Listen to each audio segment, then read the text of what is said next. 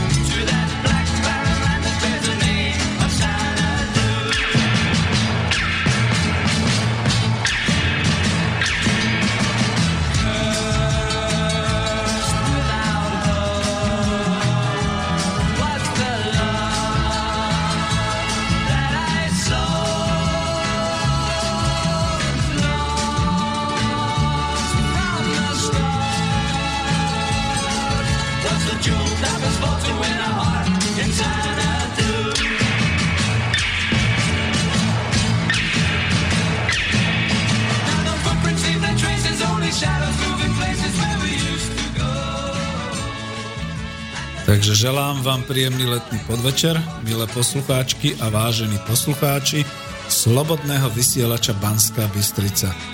Spoza mikrofónu vás vítam ja, Peter Zajac Vanka. Vysielame dnes zo štúdia v Bratislave a začíname reláciu Ekonomická demokracia číslo 38.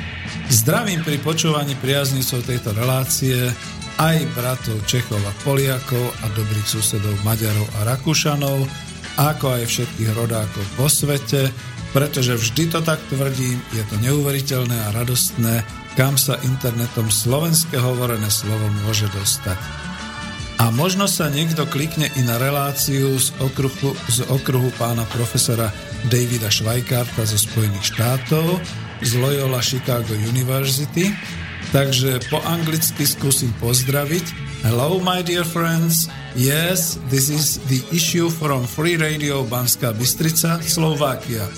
This is issue under name Back to Social Economic Pharmacy, named Economic Democracy and Back to Politeconomy and National Economy Framework and practice will inform people about that is new in 2016.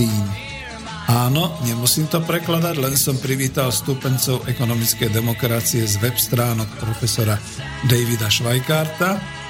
Snáď to niekto z nich bude počuť aspoň, že tu niekde v strednej Európe tiež existuje médium, alternatívne médium oproti tým oficiálnym, ktoré vysiela a zaoberá sa ekonomickou demokraciou v strednej Európe.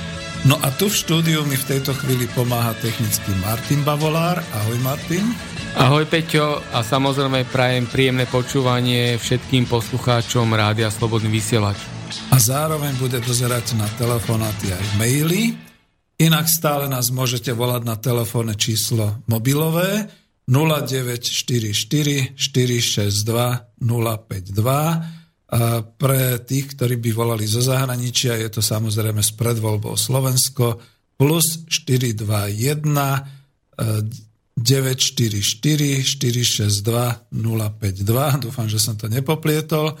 Alebo nám mailujte na studio zavináč slobodnyvysielac.sk No a po niektorých skúsenostiach, ktoré mám, tak vás zase poprosím dať mi aspoň pol hodinku na taký rozbeh a potom, keď pošlete maily, ja si ich cez pesničky prečítam a samozrejme odpoviem, keď to bude k téme.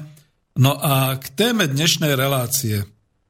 Chcem potvrdiť návrat relácie do skutočne čistej oblasti ekonomickej demokracie.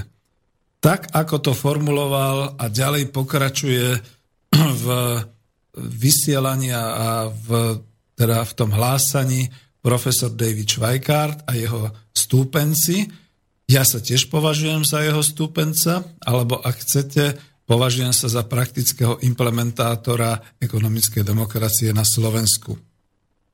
Pretože ekonomická demokracia nie je e, v úvodzovkách všetkým tým politickým, čo si mnohí predstavujú pod týmto pojmom. Je to predovšetkým súbor myšlienok a postupov zozbieraných hlavne profesorom Švajkártom do ucelenej koncepcie preklad, predkladanej síce ako taký nejaký kontraprojekt ku kapitalizmu, ale v skutočnosti už ide, keď som to preštudoval, môžem to potvrdiť, o komplexne definovaný politicko-ekonomický pohľad na novú spoločensko-ekonomickú formáciu, ak chcete spoločensko-ekonomické zriadenie pod týmto názvom ekonomická demokracia.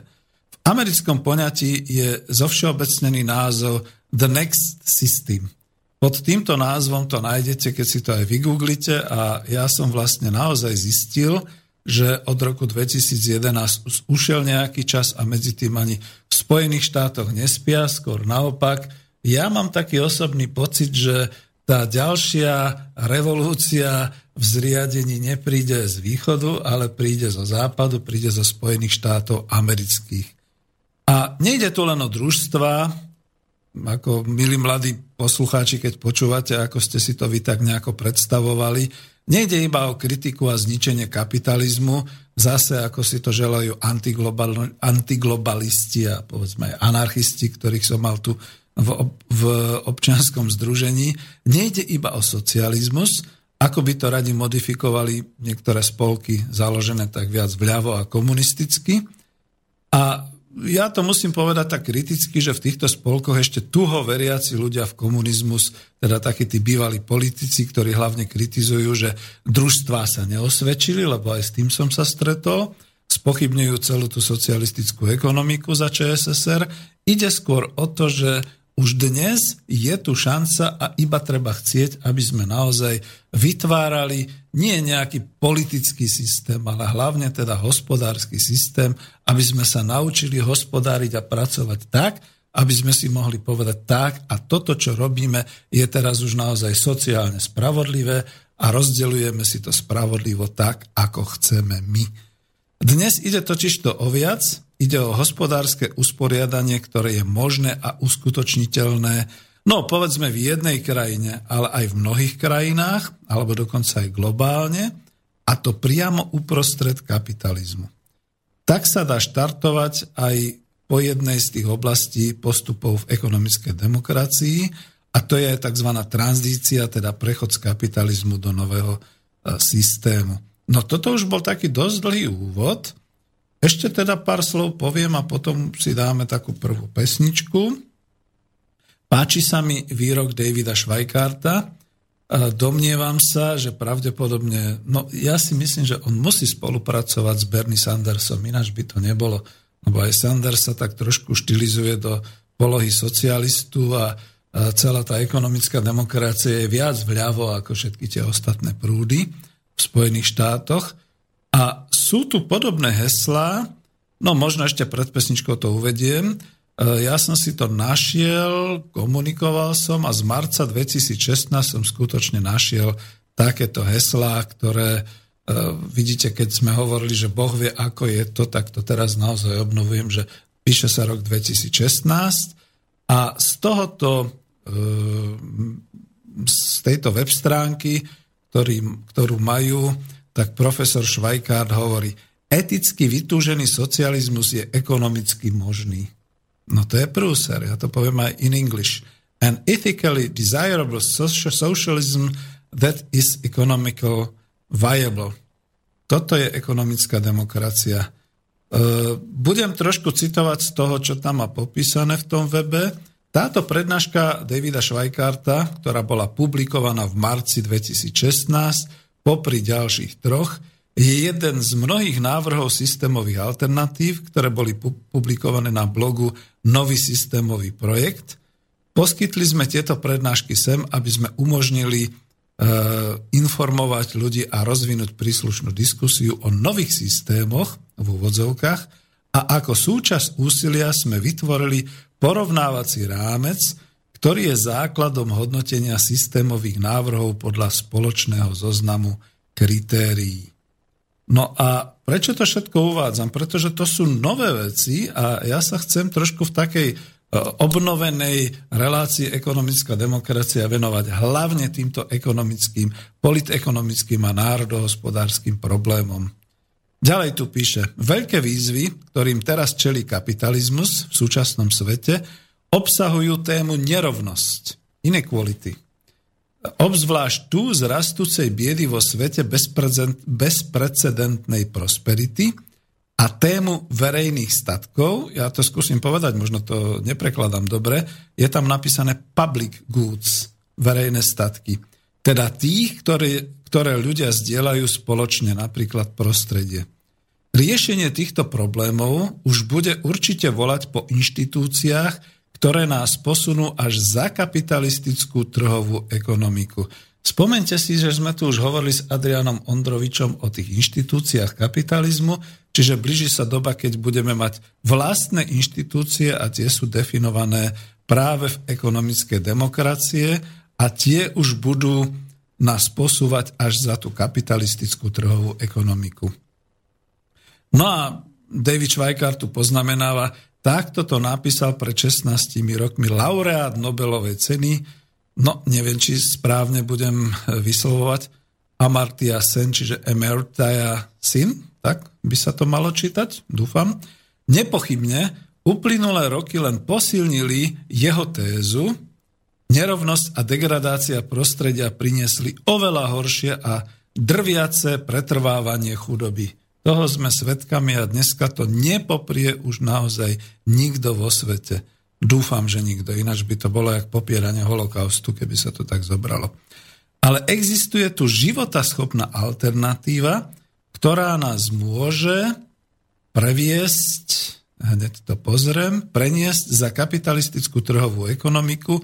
Existuje nový systém, ktorý by mohol zachovať sily konkurenčného kapitalizmu, čiže naozaj bezproblémovo pro, progresívne, priemyselné a konkurenčné, neviem ako to nazvať, vy, vymoženosti a pritom by mohol zároveň eliminovať alebo pri najmenšom obmedziť jeho najhoršie črty. Je dôležité byť čistým a jednohlasne povedať, že odpovedou je áno. Stačí iba jednoducho toto prehlásiť. Čo potrebujeme, to je, to je to, že potrebujeme rozšíriť demokraciu do samotnej ekonomiky. Treba teda naformulovať projekt sloganmi, ktoré potrebujeme a tu končím a tie slogany teda poviem. E, demokratizujme prácu. Áno, s tým sa dá súhlasiť. Demokratizujme kapitál. Áno, verejné investície, verejné financie, to všetko je presne o tom. Demokratizujme demokraciu. No to je niečo, čo teda zrejme aj chlapci z priamej demokracie usilujú. Ja to poviem v tej ekonomickej oblasti, že to je skôr už teda taká obdoba toho občianského podniku, aký definoval Charles Handy a teda tie zamestnanecké samozprávy. No a potom nasleduje výklad toho základného modelu ekonomickej demokracie a predstavte si, že to sú vlastne tie isté tri črty ekonomické demokracie, ktorú má profesor Švajkar už vo svojej knihe Po kapitalizme ekonomická demokracia, teda tej knihy, ktorá v Slovenčine vyšla v roku 2011 a z ktorej teda celý obsah čerpám až dodnes. No a týmto sa budeme potom zaoberať ďalej, takže poprosím o prvú pesničku a poviem, prečo je tá hudobná dramaturgia taká. Počúvame. Píša.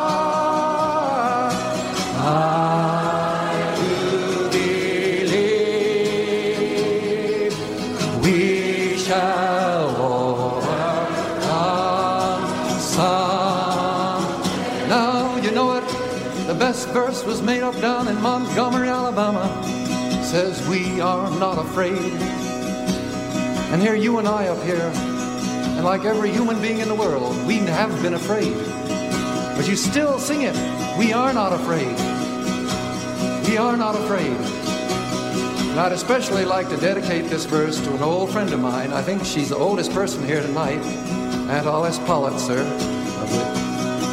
93 years old, and she came to sing with us.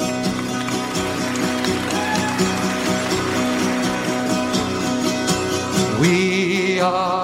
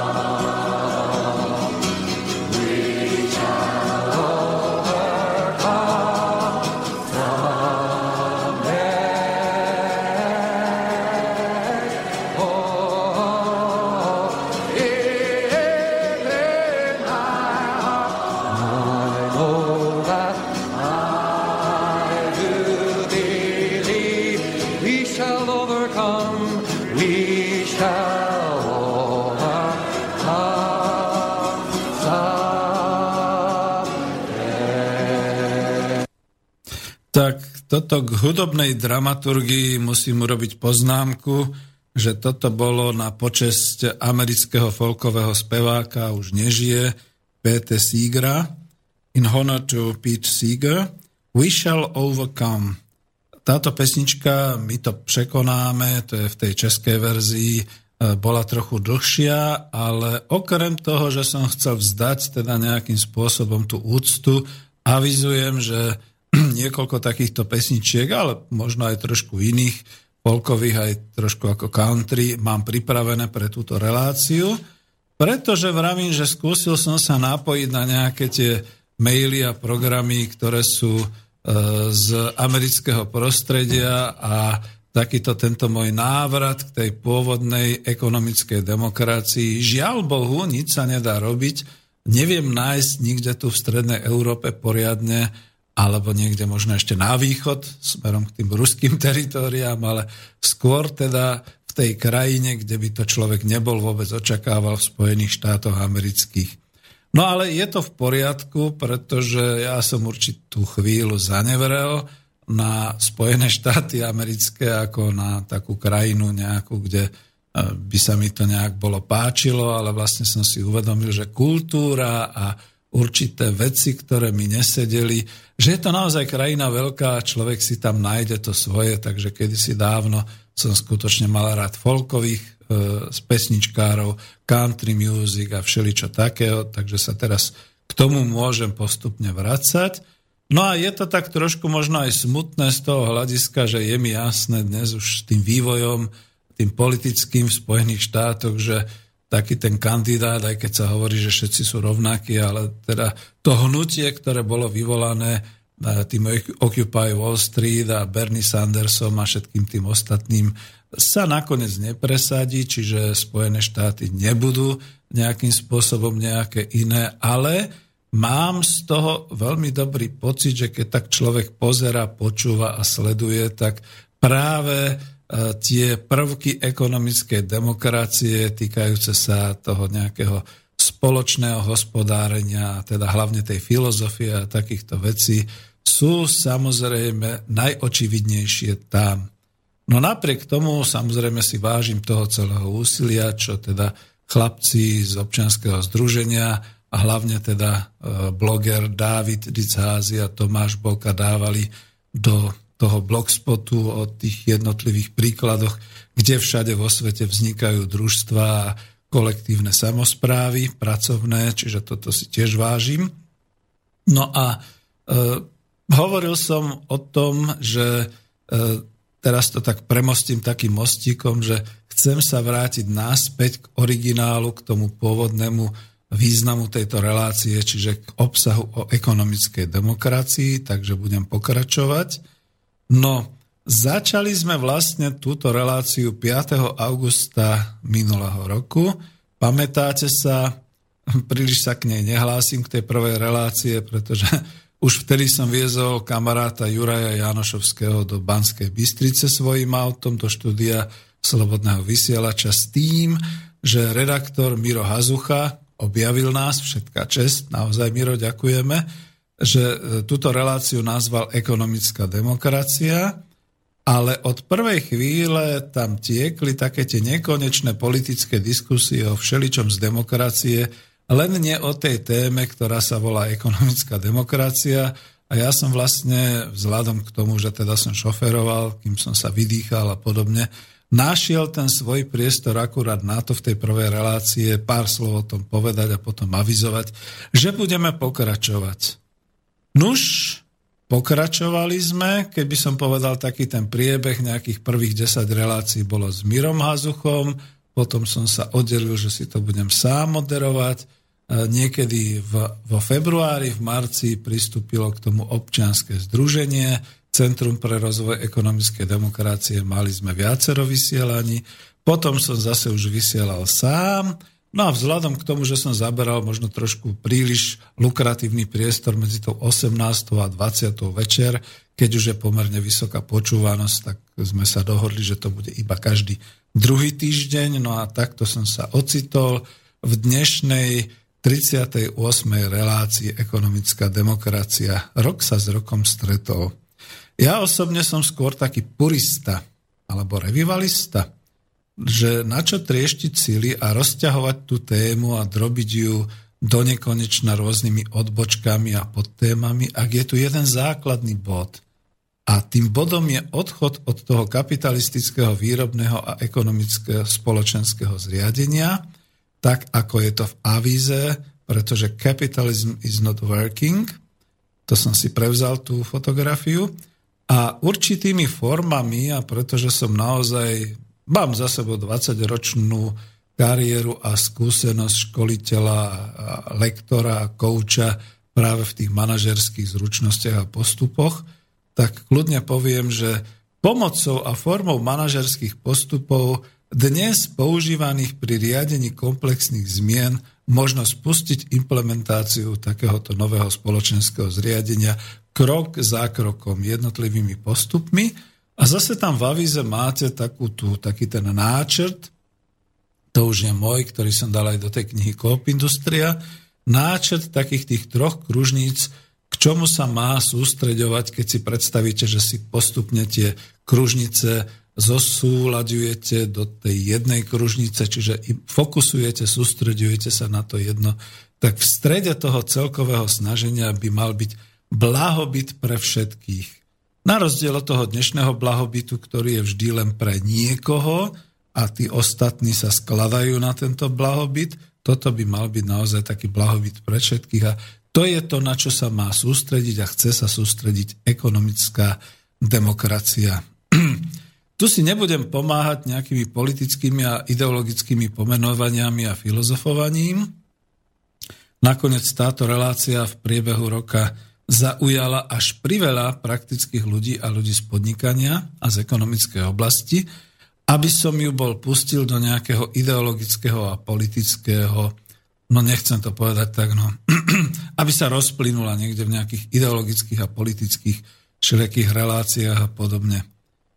Práve ľudia z praxe, z hospodárskej praxe sú dnes presvedčení, že to, čo tu máme, ten kapitalizmus v úvodzovkách, ktorý sa e, nejakým spôsobom nikto z mass médií a z politikov neodváži pomenovať ako kapitalizmus. Ja neviem prečo, lebo však to je normálne technické pomenovanie výrobného spôsobu a finančného hospodárenia a prerozdeľovania. Teda tú demokraciu zase v úvodzovkách charakterizovanú trhovou globálnou ekonomikou, finančným diktátom korporácií a teda tými štvoročnými krátkými formálnymi voľbami, ktoré predstavujú zastupiteľskú demokraciu. Nikto sa to ešte netrúfne nejako presne pomenovať, že to už nefunguje. Iba naozaj tí antiglobalisti a antikapitalisti na námestiach, keď majú tie transparenty capitalism isn't working, tí naozaj už to vedia a už sú odvážni to takto hlásať. Eh, je veľa alternatívnych médií, kde dnes píšu, že toto, čo žijeme, to je mačkopes, ktorý sa nepáči, ja to tak poviem, že nepáči sa ani pravičiarom. Nakoniec eh, v podstate niektoré moje články vychádzajú aj v protiprúde a ten rozhodne nie je lavicový. Každopádne dneska eh, či už liberálno-konzervatívne smery, alebo akékoľvek iné, aj oni tvrdia, že to je niečo, čo nechcú. Nepáči sa ani lavičiarom, či už komunisticko-socialistických smerov, alebo je to nejaká závadná zmes toho, čo sme nechceli, čo sa zvrhlo, proti čomu sme všetci. Ergo, my už dneska všetci sme vlastne takí antikapitalisti, a to je dobrá politická základňa pre politickú zmenu. No ale dobrý hospodár potrebuje pre svoju prácu a pre rozvoj svojho hospodárstva, aby tu niečo fungovalo. Skutočne fungovalo. Bez politickej podpory. A nemyslí hneď na svetové revolúcie alebo na svetodejinné pohyby. Hospodár, tak ako kedysi aj dnes, požaduje predovšetkým, aby sa mu umožnilo pracovať a zvelaďovať hospodárstvo.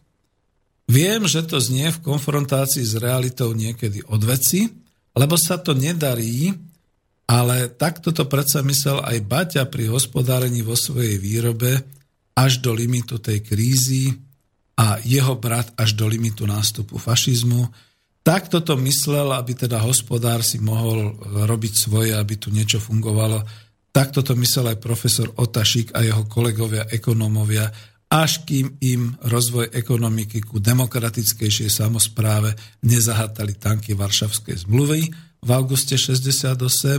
Ja si osobne myslím, že takto to myslel i legendárny František Čuba, predseda pri hospodárení na JRD Slušovice, až kým ho najprv zatracovaného nespravili vzorom a kým ho potom nežnorevoluční Jakobíni nezbavili nielen podniku, ale kým nezničili nadlho celú myšlienku družstevnú, a dnes je ťažko posúdiť, ktorý z majiteľov a podnikateľov e, myslí veci úprimne a kto už dnes len hrabe k sebe.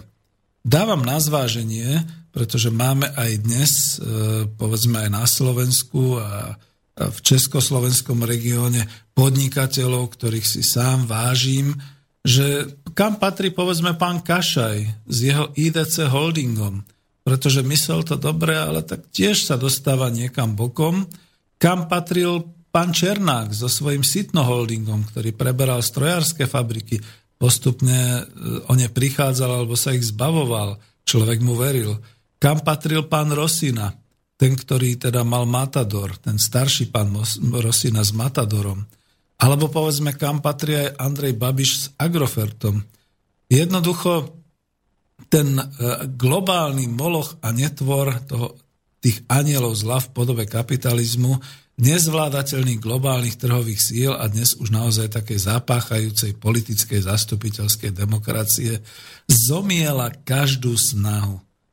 A preto poďme z dola a opäť a opäť to štartujme. Hovoril som o tom, že ma už oslovili a mám dosť ľudí, ktorí sa zaujímajú pardon, o ekonomickú demokraciu, praktických ekonómov, podnikateľov, ktorí hovoria, no my by sme sa aj dali na tie samozprávy, ale ako to bude fungovať, ako to budeme môcť robiť? A aká je záruka. No záruka nie je žiadna samozrejme, ale zás sa oprem o americký zdroj, vidíte, je to vysielanie, ktoré je trošku také, teraz by ste to mali zase opačne nazvať proamerické, Bývalý americký minister financí Larry Summers, uh, už som ho raz citoval niekde v relácii, to vidí takto. Nový prístup musí výjsť z myšlienky, že základnou povinnosťou vlády je maximalizovať blahobyt svojich občanov a nie snažiť sa o nejaký koncept globálneho dobra. No a keď si to teda tak rozmeníme na drobné, čo robia vlády európskych krajín? Komu slúžia? Komu pomáhajú?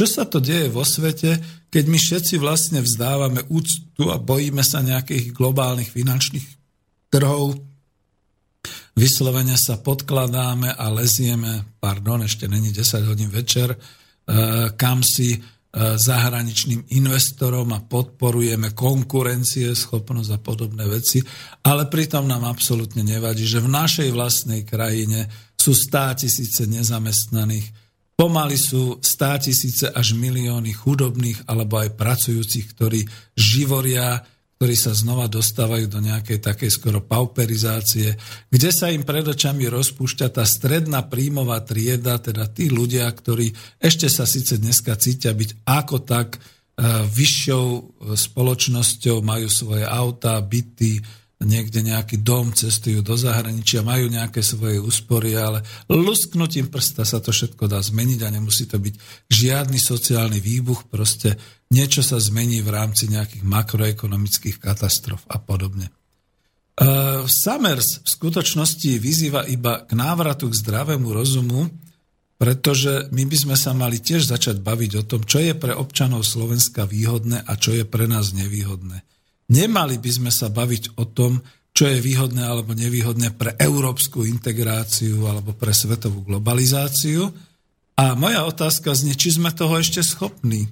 Či máme na to ľudí, či sme schopní ľudí presvedčiť, že ide o nás, ide o blahobyt nášho človeka a ide naozaj o to, aby sme zabezpečili a maximalizovali blahobyt všetkých našich občanov, nie len teda nejakej úzkej štatistickej vrstvy, ktorá nám bude dvíhať potom tie priemery. No a pretože sme mali takúto hudobnú dramaturgiu, tak e, kľudne poviem, že ešte jednu takú trošku až folkovú americkú revolučnú pesničku si dáme. A viete, Pete Seeger, no oni hovoria, že on bol vlastne tak trošku aj komunistom. Ako neviem povedať, bol to naozaj legendárny pesničkár, ktorý poskladal veľmi veľa melódií, ktoré sa aj v Európe vlastne stali legendárnymi. Spievame si mnohé pesničky. Ja sa pamätám na tú situáciu, keď ešte aj Havel spieval My to překonáme a podobne a on to myslel zase tak proti ešte v tom 89. A my sme vrátili teraz touto pesničkou do reality to, čo sa chce, to znamená naozaj, my všetci dúfame, že prekonáme toto obdobie a že bude lepšie. A táto ďalšia pesnička je tiež podobným štýlom mladená, takže pre mojich kolegov amerických poslucháčov, ale aj pre nás pustíme si túto ďalšiu pesničku Pete Sigra.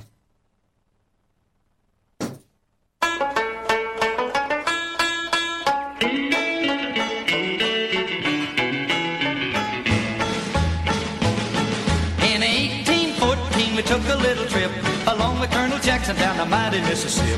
We took a little bacon and we took a little beans and we caught the bloody British in a town in New Orleans. We fired our guns and the British kept a coming. There wasn't as many as there was a while ago. We fired once more and they began to run it on down the Mississippi to the Gulf of Mexico. We looked down the river and we see the British come and there must have been a hundred of them beating on the drum. They stepped so high they the bugles ring. We stood beside our cotton bales, didn't say a thing. We fired our guns and the British kept a coming. There wasn't as many as there was a while ago. We fired once more and they began to run it on down the Mississippi to the Gulf of Mexico. Old Hickory said we could take them by surprise if we didn't fire muskets till we looked them in the eye. We held our fire till we see their faces well. Then we opened up our squirrel guns and really gave them well. We fired our guns and the British kept coming. There wasn't as many as there was a while ago. We fired once more and they began to run it on down the Mississippi to the Gulf of Mexico. Yeah, they ran through the briars and they ran through the brambles and they ran through the bushes where a rabbit couldn't go. They ran so fast that the hounds couldn't catch them. On down the Mississippi to the Gulf of Mexico.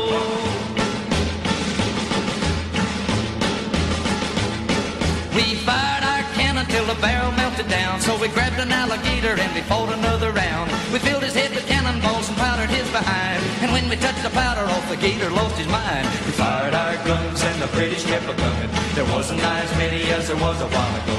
We fired once more and they began to run on down the Mississippi to the Gulf of Mexico.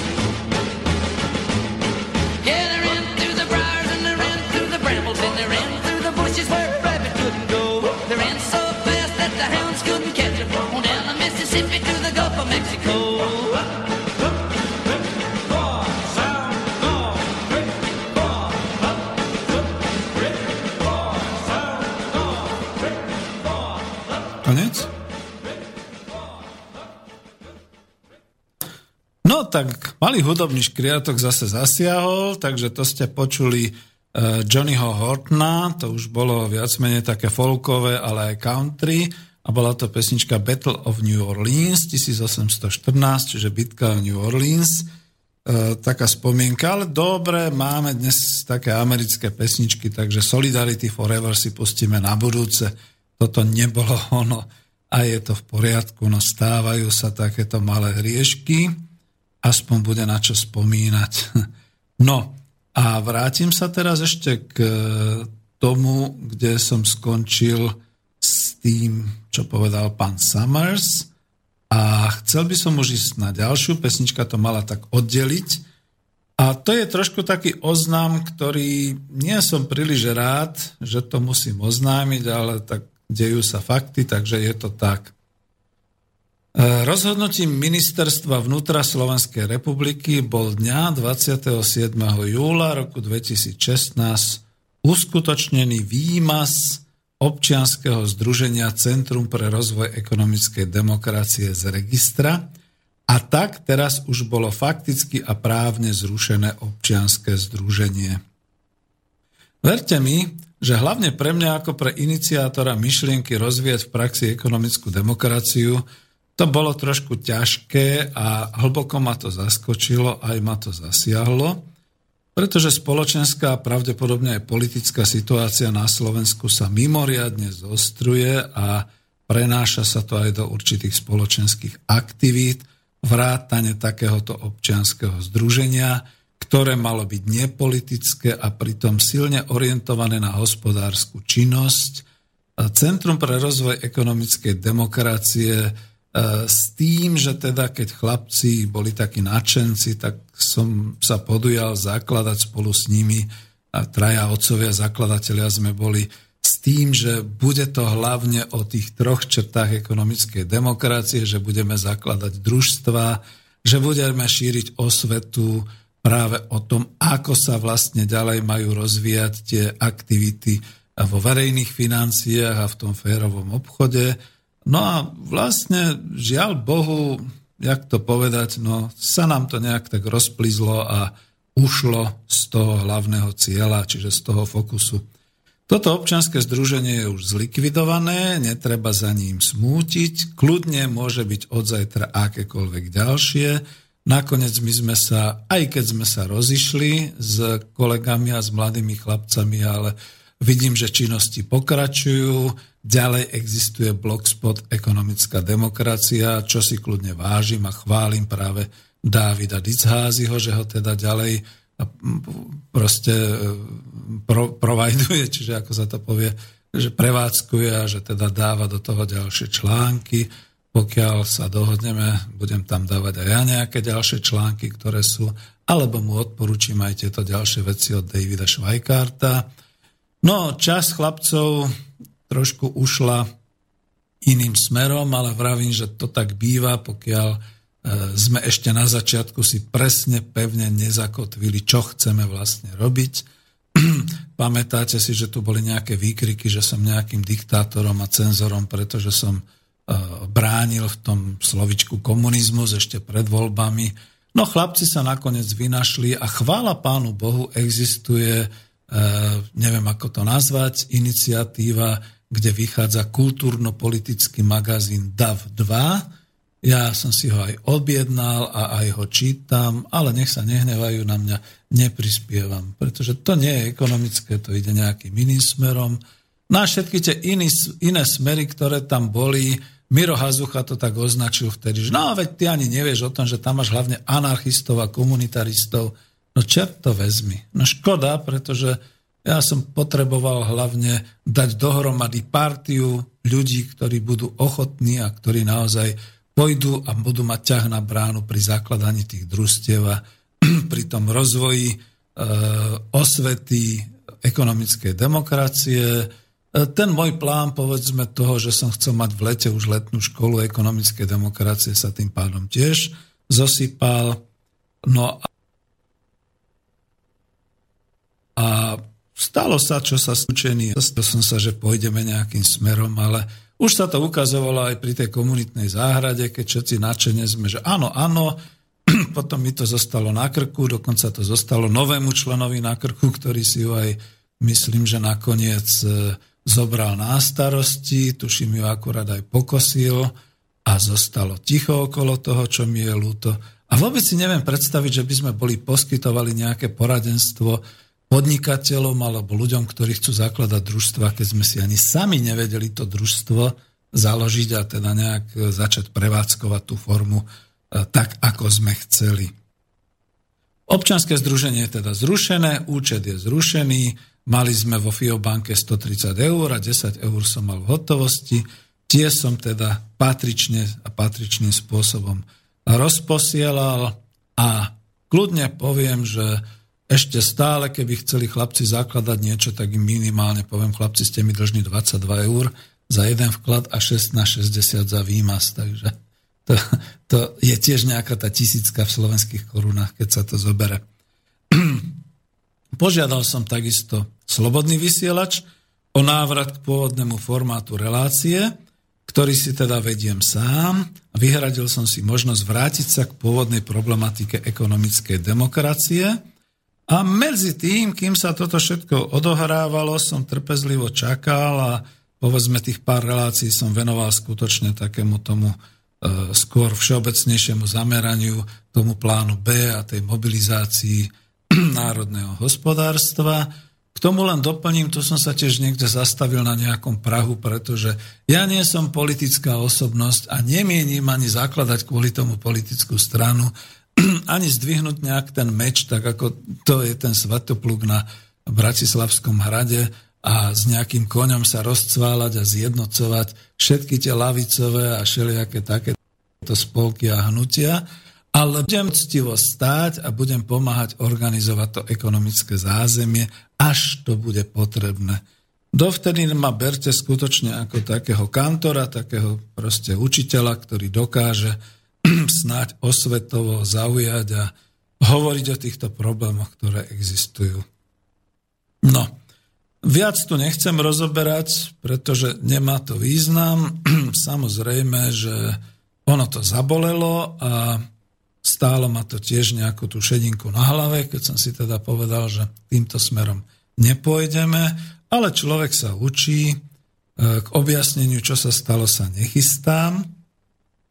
Ináč pracovníci ministerstva vnútra potvrdili, že náš prípad nie je v žiadnom prípade v súčasnosti ojedinelý, stačí, ja som praktik a keď mi to aj občas nejaký ten telefonát čťuchal do slabín, ja to kľudne tak poviem, že sorry chlapci, ale táto relácia nie je až tak kontaktná, aby ste teraz dvíhali telefóny a vyvolávali. To nie je želateľné. Počkajte pekne na nejakú besedu, keď bude, keď tu bude viacero ľudí, keď sa budeme baviť všeobecne. Potom to spustíte. Mne išlo vtedy, a to kľudne poviem naozaj o nejaký ten rozbeh e, v tých družstevných organizáciách, čo sa zatiaľ nepodarilo, čo mi je ľúto a chvála pánu Bohu, že naozaj ten blogspot ďalej uverejňuje ďalšie príklady zo sveta Poteším sa, keď prvý raz niekde bude nejaký príklad zo slovenskej zamestnaneckej samozprávy. Ešte stále trošku tak ako veľmi nepriamo, ale predsa len sledujem prípad OKD v Karvinej, čiže týchto baní OKD, kde teda zahraniční investori veľmi vedome vedeli, do čoho idú, nehali podnik skrachovať, teraz sa súdia, súdia s českým štátom o ušlé peniaze, ktoré do toho vložili a celý ten bordel, už to poviem naozaj ešte aj pre desiatou a problém nehali na Českej republike ako takej. Je to krásny príklad, ako by sa dalo práve pomocou ekonomickej demokracie prejsť na zamestnaneckú samozprávu s tým, že štát by im vedel pomôcť presne takým istým spôsobom, ako pomáha dotáciami a požičkami zahraničným investorom. Takže toľko z tejto strany. No a teraz si ešte naozaj dáme tú revolučnú pesničku a potom už pôjdeme do ekonomickej demokracie, čo hovorí Švajkard a ako to je ďalej.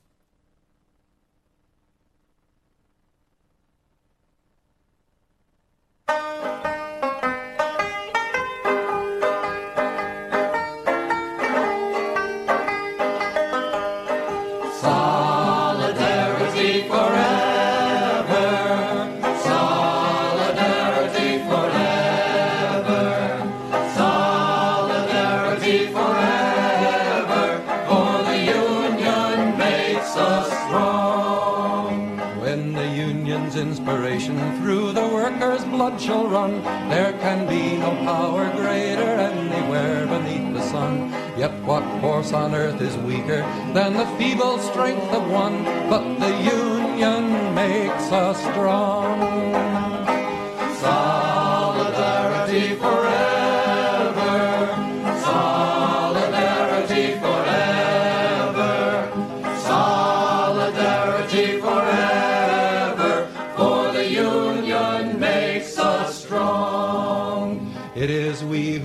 The prairies, built the cities where they trade, dug the mines and built the workshops, endless miles of railroad laid. Now we stand outcast and starving mid the wonders we have made, but the Union makes us strong.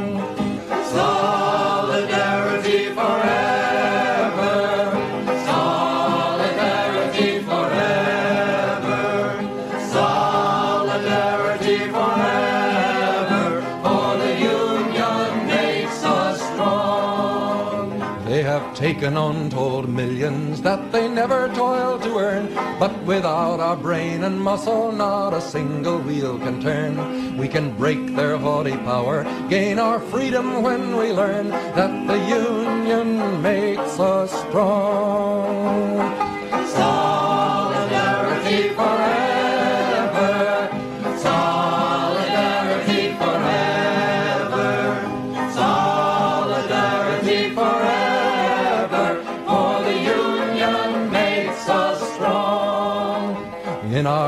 Hands is placed a power greater than their hoarded gold, greater than the might of atoms, magnified a thousandfold.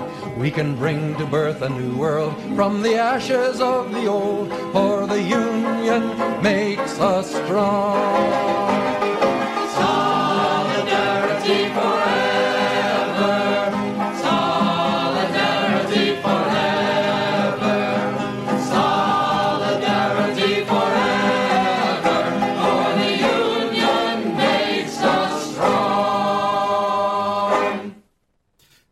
Takže toto bola tá správna pesnička od Pete Sigra a bola to trošku taká revolučná piesen, týmto sa lučím s mojimi bývalými dneska už ako členmi občianského združenia. Držím im palce v ich revolučnom ďalšom vývoji, ale nejdem s nimi ďalej. Ja budem skutočne radšej robiť tú svoju prácu osvetovú a možno aj takú tú základnú ekonomickú, takže chlapci, nelúčim sa v zlom, ale zavreli sme to včas, aby nedošlo k nejakým horším veciam.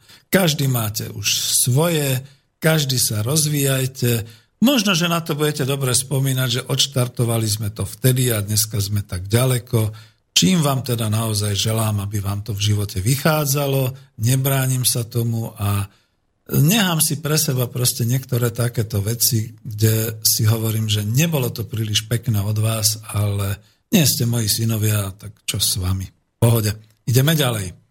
No, budem pokračovať v tom, že keď sme spomínali ten návrat ku samotnej ekonomickej demokracii, tu sa musím opreť ešte o jednu vec. E, dos, zostávam zaskočený niektorými otázkami, že čo som vlastne za ekonóma a čo som študoval, ak stále viac hovorím o národnom hospodárstve dnes v 21. storočí. Vôbec sa nehlásim k marxizmu ako k ideológii, ale pritom používam Marxa na vysvetľovanie určitých ekonomických kategórií a určitého takého nejakého, takej myšlienkovej schémy.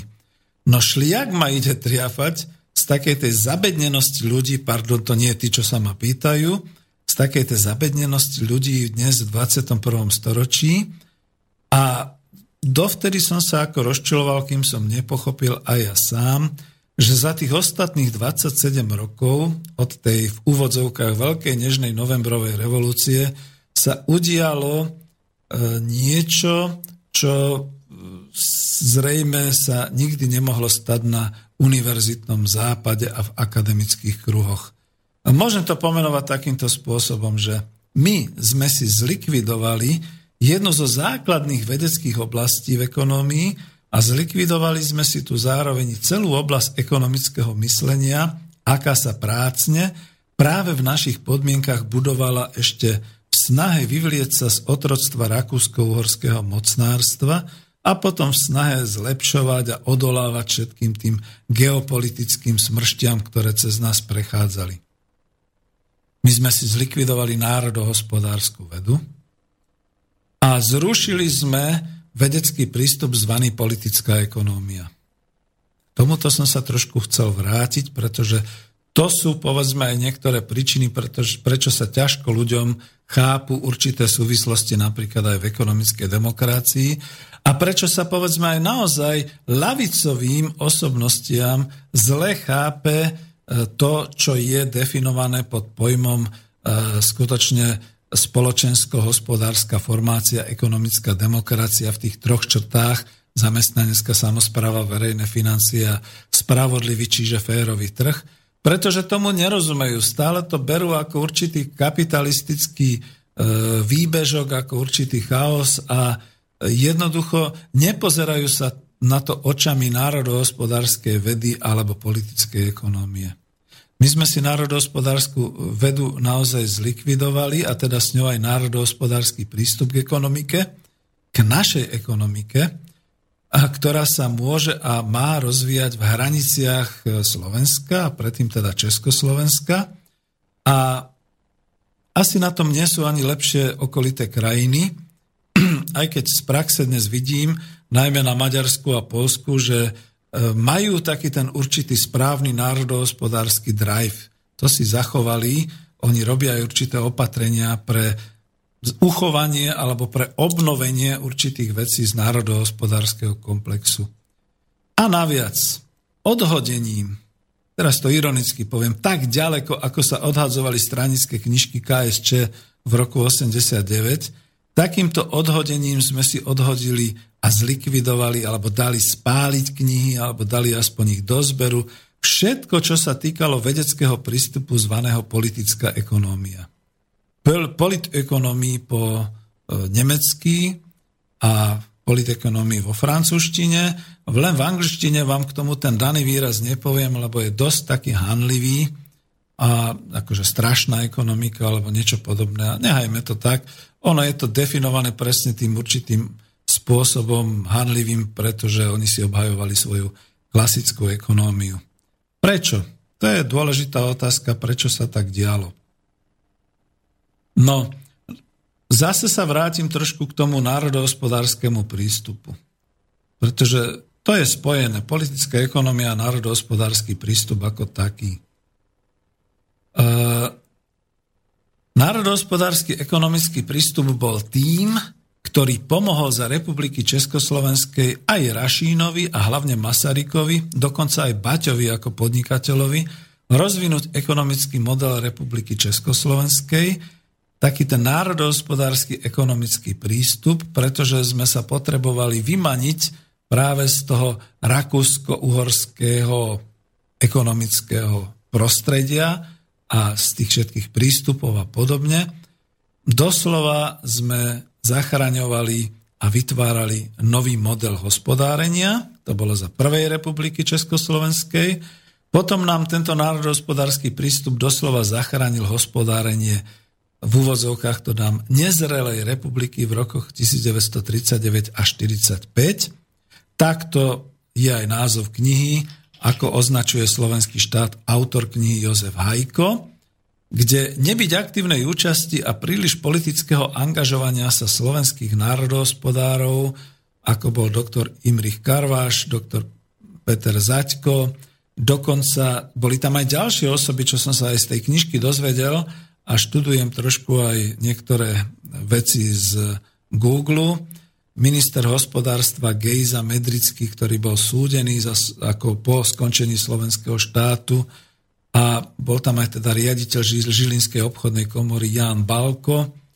Nebyť teda týchto ľudí, ktorí dostali v tomto období určité hospodárske právomoci a pozerali sa na svoje praktické konanie očami národohospodárov, asi by bolo hospodárstvo Slovenska oveľa viac vycicané treťou ríšou, tak ako dneska napríklad je zahraničnými investormi a ani by sme nemali šancu a hlavne teda tá dvojica, ktorá je mi veľmi vzorom teraz už ako národohospodárským, Peter Zaďko a Imrich Karvaš, ani by sa nedostali do toho, aby podporili hospodársky povstanie a pripravili ekonomicky to povstanie tak, ako bolo len možné, aj v tých zlých, veľmi zlých dobách frontových a kde sa slovenské hospodárstvo ako tak teda držalo.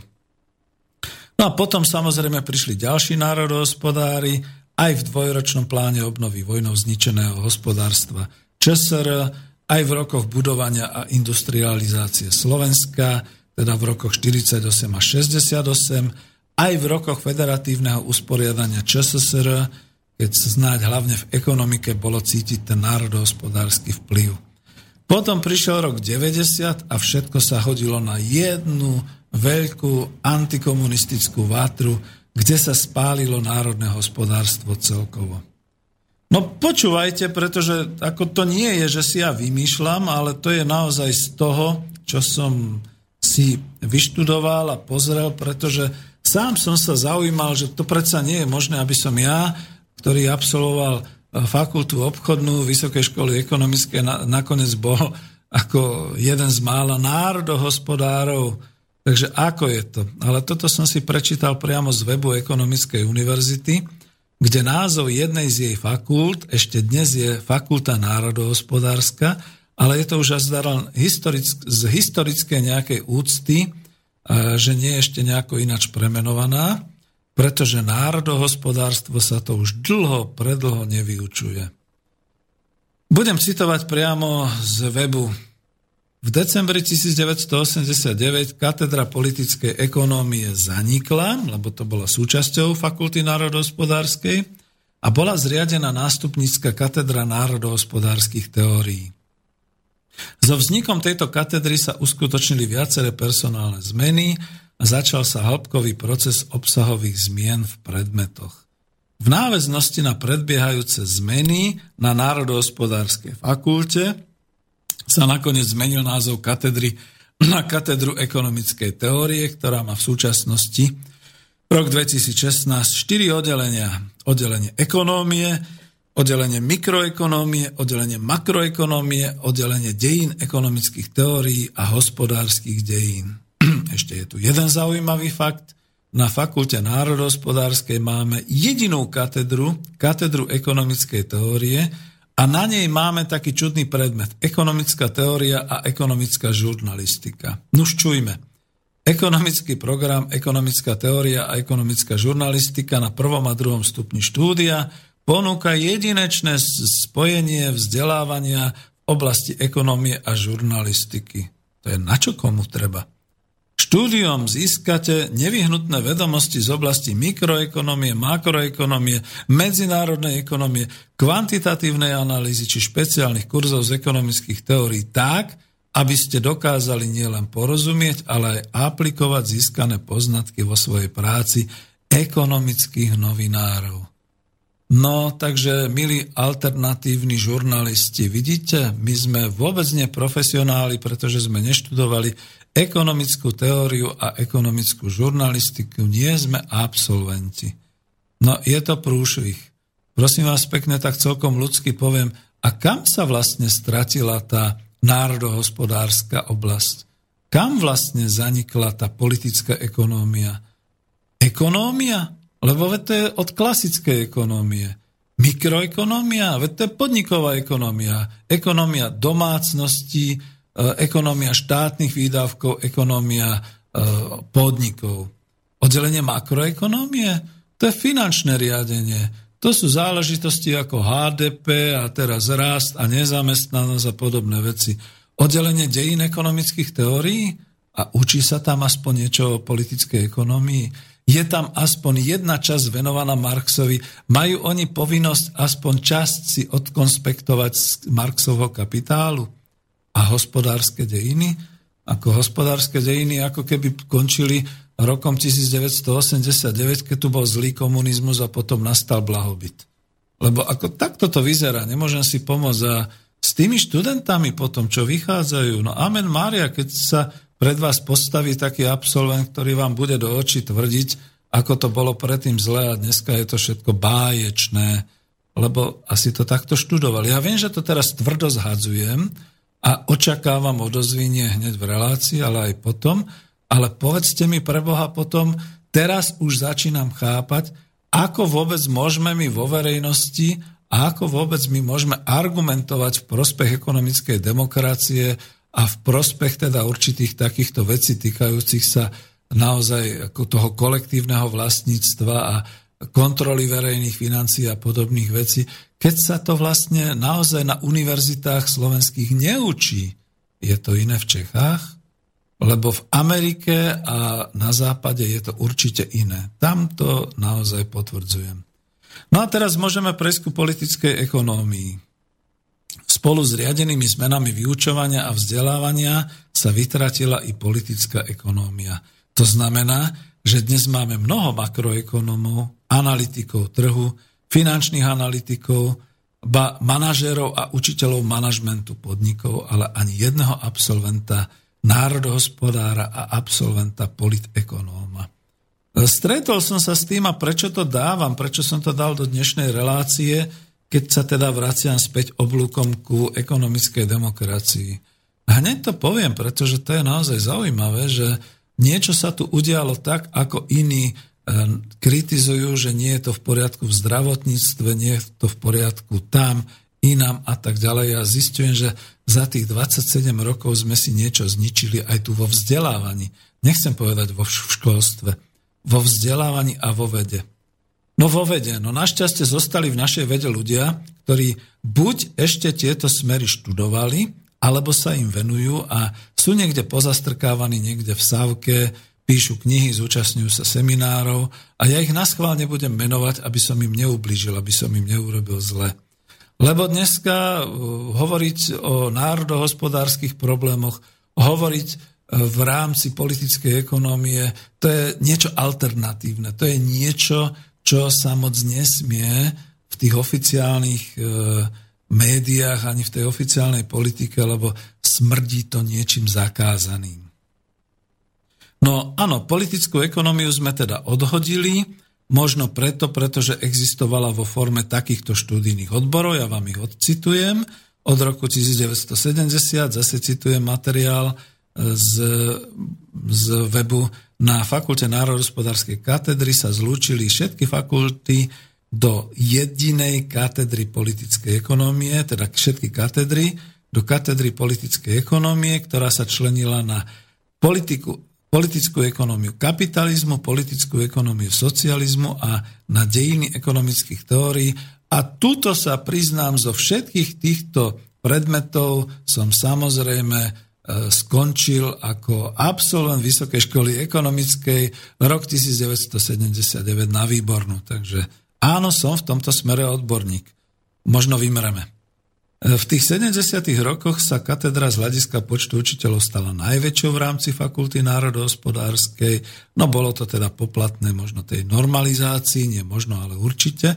Ale nejde o to, dejiny šli ďalej. Vidíte, a po roku 89 sa to všetko zlikvidovalo, hodilo do zberu, popálilo, zošrotovalo a dneska sa čudujeme, že zo sveta k nám prichádzajú nejaké nové vplyvy a nové prvky a my im nerozumieme. My im fakt nerozumieme. Milí mladí priatelia, teraz sa až kajám ja, pretože nemôžem, e, nemôžem e, samozrejme chcieť po vás, aby ste rozumeli, o čo mala byť tá ekonomická demokracia, keď vy ako absolventi slovenských vysokých škôl ste nemohli pochopiť, čo to, o čo tu ide. No a keďže ste sa nechceli dať vzdelávať, pretože sme ani raz nemali nejakú prednášku alebo nejaké školenie, knihu ste si tiež asi prečítali len tak povrchne.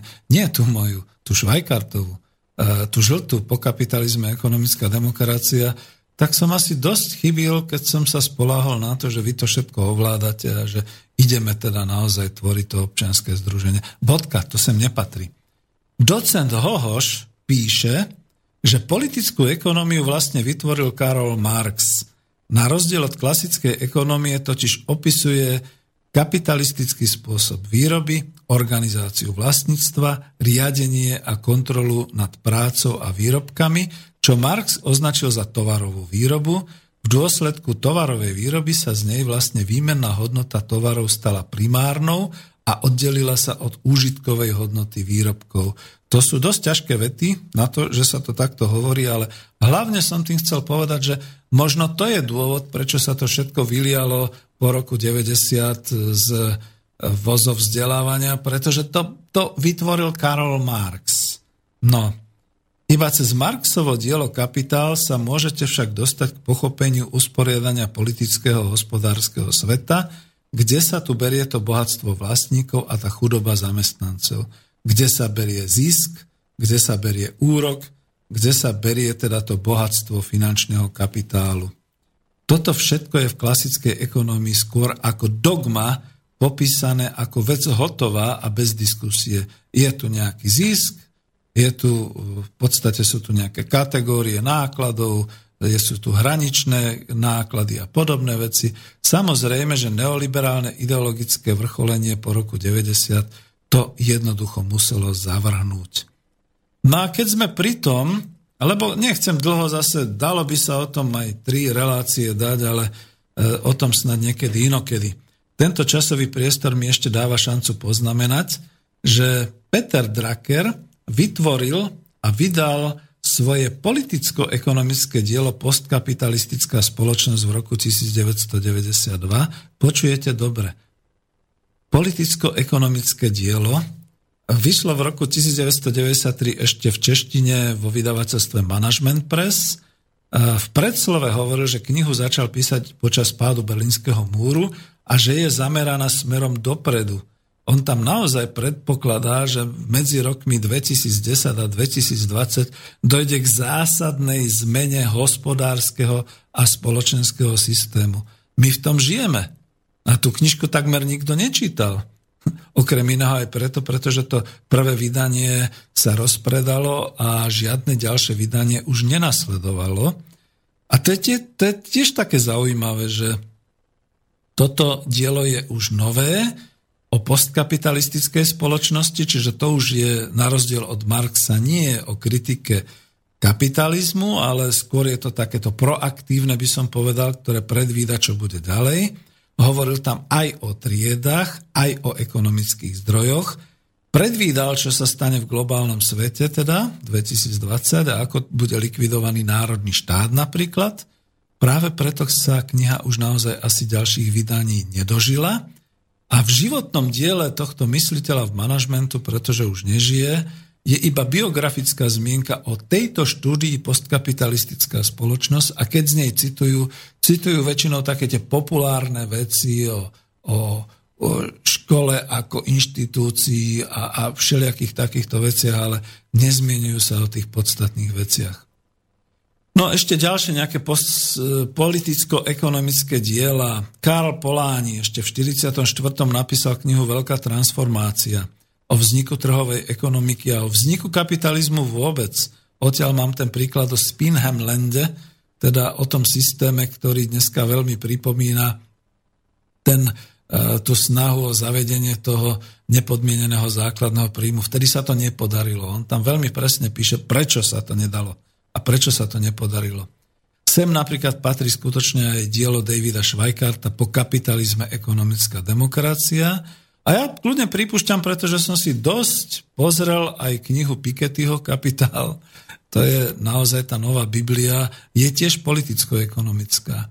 A len tak ako klebetím medzi nami, dievčatami, jak sa hovorí, e, všetci, kto stojí čo len za trošku v ekonómii a v týchto vedách, sa hromadne vrhli teraz na politickú ekonómiu. Je to momentálne naozaj veľmi vychytená oblasť študujú to a ja by som bol rád, keby sa takto všetci pustili aj do národohospodárskej problematiky, pretože tá bude dôležitá, keď sa nám rozpadne Európska únia. Nám, keď sa rozpadne Európska únia, my z nej nepôjdeme, ale e, budeme svetkami toho rozkladu. No, tak ako sa teda pozerať na politickú ekonómiu? Tá nám prináša predovšetkým ten bod v chaose, viete, že som hovoril v minulých reláciách o chaose, ako som menoval, čiže taký bod, o ktorý sa môžeme opreť.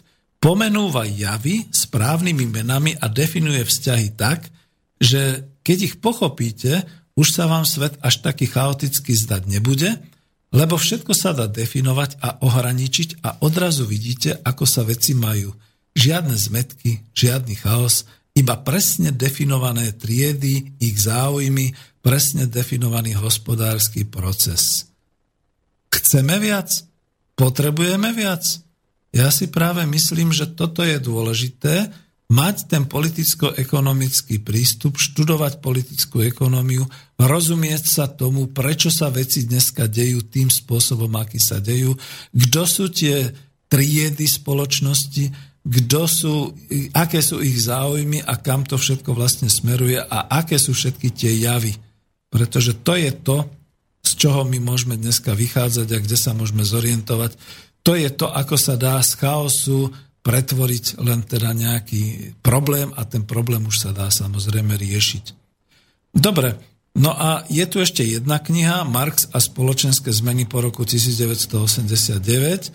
Toto vydalo vydavateľstvo Veda a tento zborník napísal Peter Dinuš s kolektívom, je tam aj docen Hohoš a niektoré veci som z tej knihy citoval alebo citovať ešte budem. No prečo som sa ako tak zaoberal práve tou politickou ekonómiou, pretože tá má priamo súvis na to, ako vlastne vysvetľovať tú ekonomickú demokraciu. Viete, ja keď som študoval prvý raz tú knihu, tak som bol veľký kritik Davida Schweikarta. Veľmi mi pomohlo, ja som dokonca ešte aj to, čo som počul v tej aule Vysokej školy ekonomickej v Bratislave toho 11. oktobra 2011, nevždy pochopil. Tam som sa strašne smial, pretože on e, hovoril o socializme, ináč na Facebook Slobodného vysielača pod avizo tejto relácie som dal aj e, tieto linky na jeho prejav v angličtine, v tej aule, pretože slovenský preklad bol mizerný, aj niektoré ďalšie veci, ako on vysvetľuje ekonomickú demokraciu. A pochopil som to za prvé, až keď som s ním diskutoval, niektoré veci sa mi objasnili a potom naozaj, keď som si tú knižku rozpitval, rozložil na jednotlivé kapitoly a potom som si ich skladal skutočne z toho pohľadu národohospodára, z toho pohľadu politekonóma. A ja som vtedy povedal, wow, tak teraz mám návod, ktorý môže ísť do praxe a ktorý už môžeme uskutočňovať. Toľko k tomuto, no v tejto chvíli e, musím trošku zabúchať na okienko a bude pesnička, aby som oddelil teda toto vyprávanie a bude to pokračovanie týchto amerických songov, čiže asi štyrka, keď sa nemýlim. A pôjdeme potom ďalej ešte niečo o národnom hospodárstve a mm, môžeme ísť ďalej. Mhm.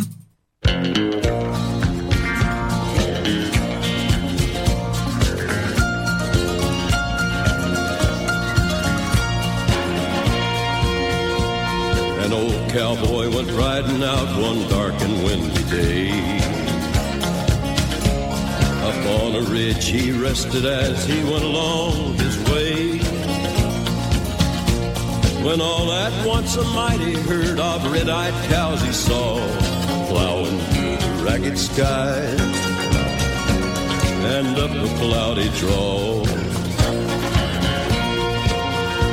Their brands were still on fire and their hooves were made of steel. Their horns were black and shiny and their hot breath he could feel.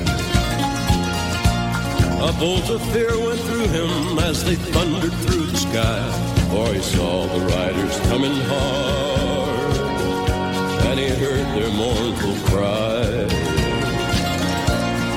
Yippee-i-oh!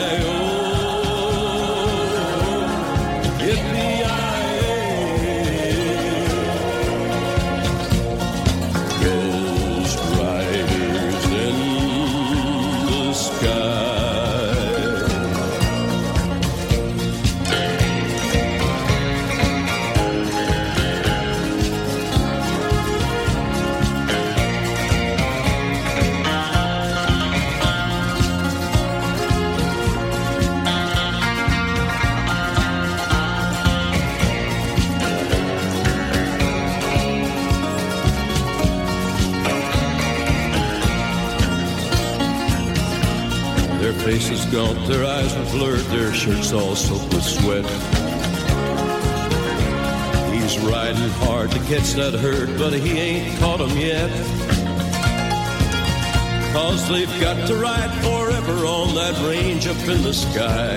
All the horses snorting fire. As they ride on, hear their cry.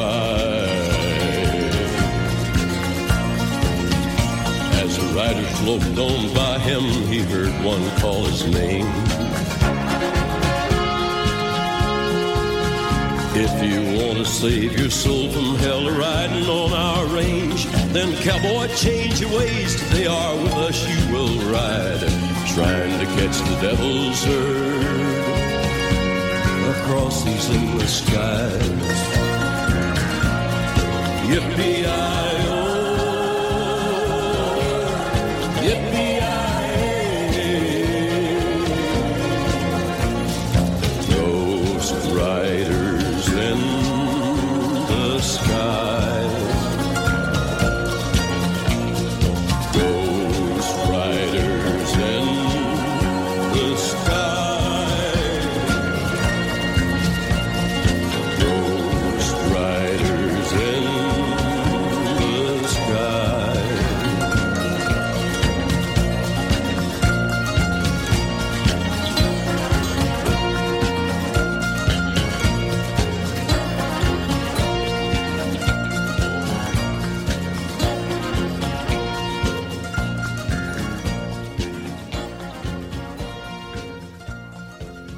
Pesničku som radšej nekomentoval, ale toto bol Johnny Cash a boli to Ghost Riders, čiže naozaj nebeskí jazdci.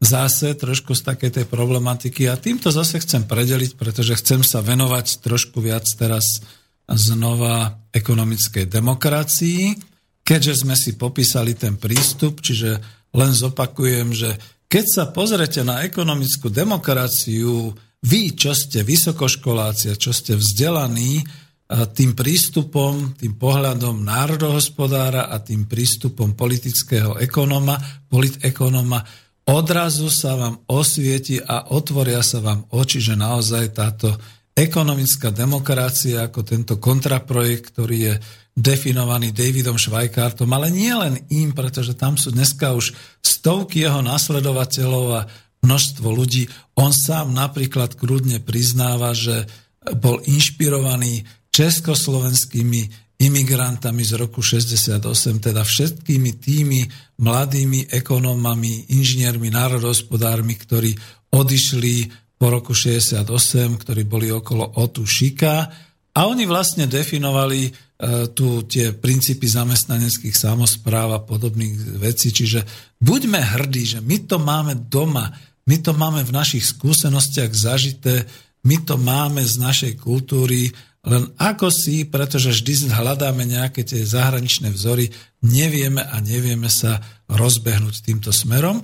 A ešte teda naozaj navyše tým, že sme to teraz odhalili, že 27 rokov sa tu pomaly naozaj ten národohospodársky prístup a ten politekonomický prístup nepestuje. Naozaj mladí ľudia nemajú odkiaľ to získavať a celý Marx a jeho kapitál je jednoducho fuj, je zahodený a ten už je zakázaný a nesmie sa. Není zakázaný, ale proste je taký ako zaznávaný, tak, tak nepochopia a na vlastnej skúsenosti som si skutočne odskúšal, že mladí ľudia berú hlavne na to slovo družstevníctvo a družstvo a kolektív, ale nechápu tie ďalšie súvislosti, čo teda je škoda. No, tak to povieme. No a ja teda zoberiem Švajkárta ďalej, Skutočne ešte budem dávať potom možno aj na YouTube a niekde ďalšie linky e, z toho The Next System. Ináč, keď si to vygooglite a viete anglicky, tak sa dozviete veľmi veľa, oveľa viac, ako ja tu hovorím. Budem sa tomu venovať samozrejme aj ja, ale e, snažím sa teda hlavne robiť osvetu takto ľudovo. Čiže budem pokračovať, možno som to už niekde teraz takto uviedol, v tomto zmysle, že keď teda Švajkár definuje, že prečo teda potrebujeme ekonomickú demokraciu. E, ona sa naozaj četá ako nový spoločensko-ekonomický systém, čiže to nie je žiadna politika ani nič takého. A veľmi dobre to zodpovedá, ja už som teraz, myslím, urobil v nejakej tej relácii, ale tu sa to hodí len teda znova to vyzdvihnúť. Beriem to z jeho knihy Ekonomická demokracia po kapitalizme.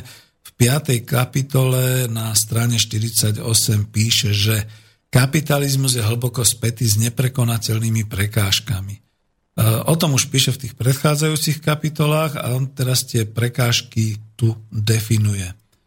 Že sú to tieto chyby. Ohromujúca nerovnosť príjmov a bohatstva. A dneska to už všetci uznávajú. Piketty o tom spísal tú svoju 450 či 500 stranovú Bibliu a na Slovensku nič. Je výnimka, česť E, naozaj e, výnimkám. A ja tuto poviem, že existuje člen vedenia Smeru sociálnej demokracie Braňo Ondruš, ktorý nedávno dal taký svoj článoček ako názor do tlačených novín, pravda. Neviem, či bude toľko času, aby som niečo z toho prečítal, kde keď som si to pozrel, prečítal, tak som povedal, klobúk dolu, Braňo, vitaj naspäť v názorovej oblasti nás, čo si tiež myslíme to isté. Obrovská nerovnosť príjmov a bohatstva a to už začína byť takmer tragické vo svete, vo svetovej ekonomike. Ďalším zlom, ďalšou chybou kapitalizmu je systémová nezamestnanosť, ktorá sa vinou globalizácie sústavne umocňuje. Táto chronická nezamestnanosť, čo ja hovorím, už nikdy nebude viac v kapitalizme riešená. A to napriek snahám celého toho socdemu, e, európskeho, bruselského, alebo aj napriek snahám smeru sociálnej demokracie, pretože ak minister práce hovorí, že nezamestnaní sú leniví, no to už je o čom pre Boha. Nechce sa im robiť, pýtajú len pečiatku. To, to naozaj teraz povedal niekde na základe nejakej skúsenosti tuším z nejakého veľtrhu práce, ale teda poviem to škaredo aj ho urazím, nech, nech teda ako kľudne mi povie niečo na to. Somár, bodaj by nie, keď bol na výstavisku a videl, ako tam prichádzajú tí, tí zubožení, chronicky nezamestnaní, možno zaplatili 20 eur, aby prišli z východu do Bratislavy a dostali pečiatku, že ani v Bratislave ich nechcú. Pretože naozaj, keby ich ozaj chcel niekto do tej práce vziať, ale nechce ich vziať, Mám s tým skúsenosť, veď prečo som ja prešiel do predčasného dôchodku? Lebo aj s dvoma vysokými školami, s veľkými skúsenosťami v troch kariérach, so schopnosťou, pretože nie som ani kalika, ani neviem aký nejaký, ale som úplne normálny, zdravý človek, nepochodil som. Pol roka som nedostal ani len žiadnu podporu v nezamestnanosti, pretože si ju nezaslúžim. Tak toto je naozaj tá naša sociálna situácia na Slovensku. A tento náš somár nechápe, škaredo mu to poviem, že tých 300 tisíc nezamestnaných na Slovensku, to sú tí, ktorým už prácu nikdy nedá nikto. Ani žiadny dotovaný zahraničný investor, pretože ten bude radšej hľadať prácu od Rumunov a od Bulhárov a od Ukrajincov a možno od migrantov, pretože za to dostane dotáciu, ale za nášho nezamestnaného, ktorého by musel rekvalifikovať, mu nikto nik nedá ani cent, takže sa na ňo vykašle. A zhruba z toho ešte je 60 tisíc nezamestnaných, čo naozaj sú odkázaní len na to, aby im niekto ponúkol manuálnu prácu alebo remeselnú prácu. Ale to nemá nikto, kto zaplatiť. Pretože naozaj tie veci ako lopaty a motiky, čo propagoval Kotleba, to už je zrušené, tuším, lebo to bolo fuj fašistické. A my nemáme pre manuálne pracujúcich žiadnu prácu, ktorá by bola nejakým spôsobom platená. Za chvíľu začne zima. Ak by bola aj krutá zima, ak by bolo treba odhrňať sneh, no čo myslíte, čo urobí celá obecná a štátna správa? E, postavia niekde na roh nejakú účtovničku, ktorá si pozrie občianský preukaz a na základe toho, že manuálne pracovník vylopatuje e, priestor pred, e, ja neviem, verejným parkoviskom, tak mu dá na konci tej smeny 10 eur do roky?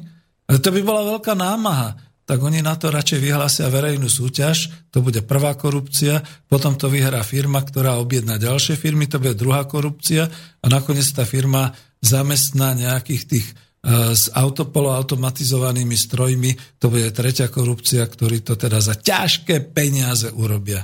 Tak takto sa nerieši nezamestnanosť, vážení súdruhovia. No, rozohnil som sa, ale táto chronická systémová nezamestnanosť už lepšia nebude. A prví to pochopili naozaj tí mladí v týchto severoafrických krajinách, ktorí začali tie svoje jary, aj keď to samozrejme potom bolo povzbudené niečím iným. A obávam sa, že keď to pochopia naši mladí, prestanú utekať do zahraničia, ale začnú sa búriť tuto u nás doma. A budú to pouličné nepokoje. To si píšte. Tretím zlom je nepotrebná a neželateľná intenzifikácia práce.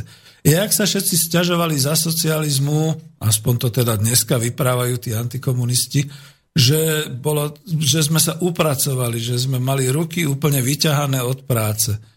No skúste dneska nastúpiť do práce a ne, neprijať prácu, ktorú vám dajú. Prípadne nezobrať druhú, tretiu, štvrtú pracovnú náplň po odchádzajúcich kolegoch, ktorých vyhodili, alebo proste pri zintenzívňovaní práce.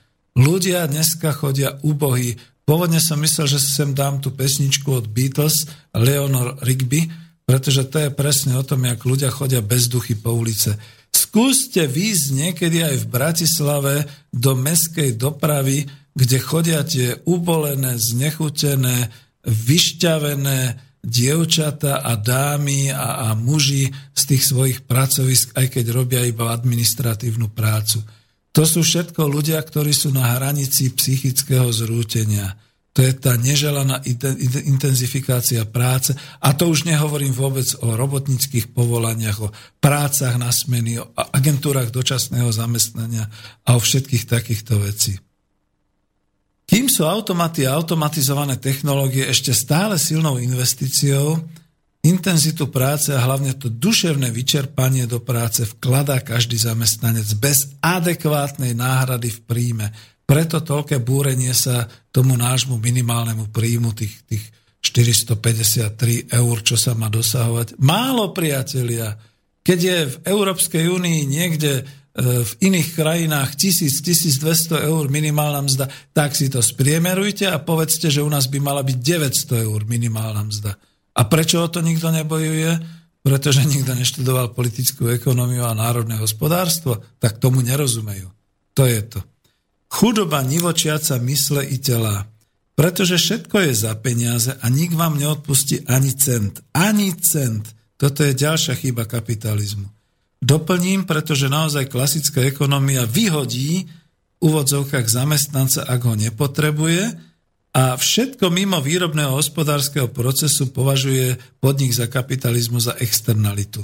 Takže kapitalizmus sa viac už nezaujíma o vaše osudy mimo pracovného procesu, a len demokrati sa ešte občas snažia márne niečo presadiť v nejakom tom parlamente, alebo aspoň napríklad sa snažia balíčkami potravín e, zvýšiť nejakú tú e, humanitu a podobné veci. Ale to už nie je o tom, presne opak sú práve tie zamestnanecké samozprávy, ktoré naozaj dokážu zamestnať a vo veľkom zamestnávať. Bodka, lebo tu by sa dalo oveľa hovoriť. Ďalšie zlo, zvrátenosť demokratických procesov. Lebo veď čo to je, keď demokratické voľby e, sa robia tak, že čoraz menej ľudí sa dokáže dostať do volebných kandidátiek a z toho je potom nejaký taký politicky výnosný biznis, pretože korporácie globálnej ekonomiky už nepotrebujú pre svoje zisky ani takýchto pracovníkov e, a, a v podstate naozaj nepotrebujú takéto veci. No, Švejkár sa však pýta, to som chcel, pretože to všetko je tam pomenované. No ešte tam bolo ďalšie zlo, čo som skoro až vynehal, vnútorne daná ekologická deštrukcia životného prostredia. Dodávam, že keby všetok ten odpad z nebezpečných výrobných technológií ako keby nekončil v nejakej tej externalite, v úvodzovkách teda mimo záujmu kapitálu, Darmo sa o to ešte snažia nejaké organizácie. Štát sa snaží zachraňovať to prostredie. Ale veď štát je dlžník. Toto by mali platiť tie korporácie. To znamená, že absolútna zmena zdanenia. Škodíš, vytváraš nebezpečný odpad, no tak si plať. A žiadne také, že zisky idú k tebe a náklady na e, riešenie týchto deštrukcií životného prostredia poškodené veci, že to bude platiť verejnosť a štát. Švajkart sa pýta, zmení sa výraznejšie situácia v podmienkach ekonomickej demokracie? Nebudem ďalej pokračovať. Prečítajte si to tam u neho. Lebo naozaj je to tak, že samozrejme, že sa to nezmení jedným alebo dvoma alebo troma podnikmi, ale zmení sa to celým systémom, keď sa bod po bode začnú riešiť systémy, ktoré sa dneska riešiť nedajú. No a odlišnosti vyplývajú z vnútorných štruktúrálnych premien aj podnikov, to je tá zamestnanecká samozpráva, ale aj teda verejných financií, kontroly financií, iného postavenia štátu, regiónu, obce, ako má dnes. Dnes je štát čo? Dnes je štát veľkým dlžníkom svetových finančných trhov, globálnych korporácií, každý štát je zadlžený, tá zadlženosť je tu vytvorená preto, pretože sa zachraňoval ekonomický systém, zachraňovali sa banky, zachraňovalo sa to. Teraz štát vlastne na svojich bedrách sa snaží rozvíjať investície, pretože to je v rámci tej makroekonomiky. No ale keby sa to rozlusklo tou politickou ekonómiou a tým národohospodárským uvažovaním, otázka by znela do čerta, ale kto je štát? To sme my všetci. A prečo my všetci? máme platiť a máme vytvárať podnikateľské prostredie a máme likvidovať odpady za nejaké nadnárodné korporácie, ktoré majú sídlo Boh vie kde a ktoré v podstate ich predstaviteľov ani neuvidíme. V živote ich neuvidíme, pretože už žijú oddelené, kde si na nejakých tých ostrovoch už s nami nič nemajú, ako keby boli z inej planéty. Nie sú náhodou z inej planéty. No to je to všetko. A ten národospodársky prístup v tej chvíli hovorí stop. Pani Ilona Švihliková to veľmi pomenovala dobre. Ak tu podnikáš, tu plať dane. Ak budeš tu platiť dane, my ti tie dane usporiadame tak, aby sme z nich niečo mali, ale necháme ťažiť.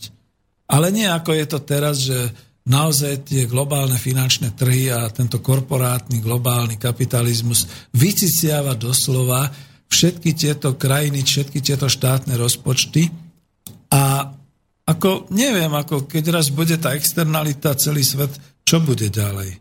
Toto je také nejaké, to, toto sú také veci, ktoré skutočne sú.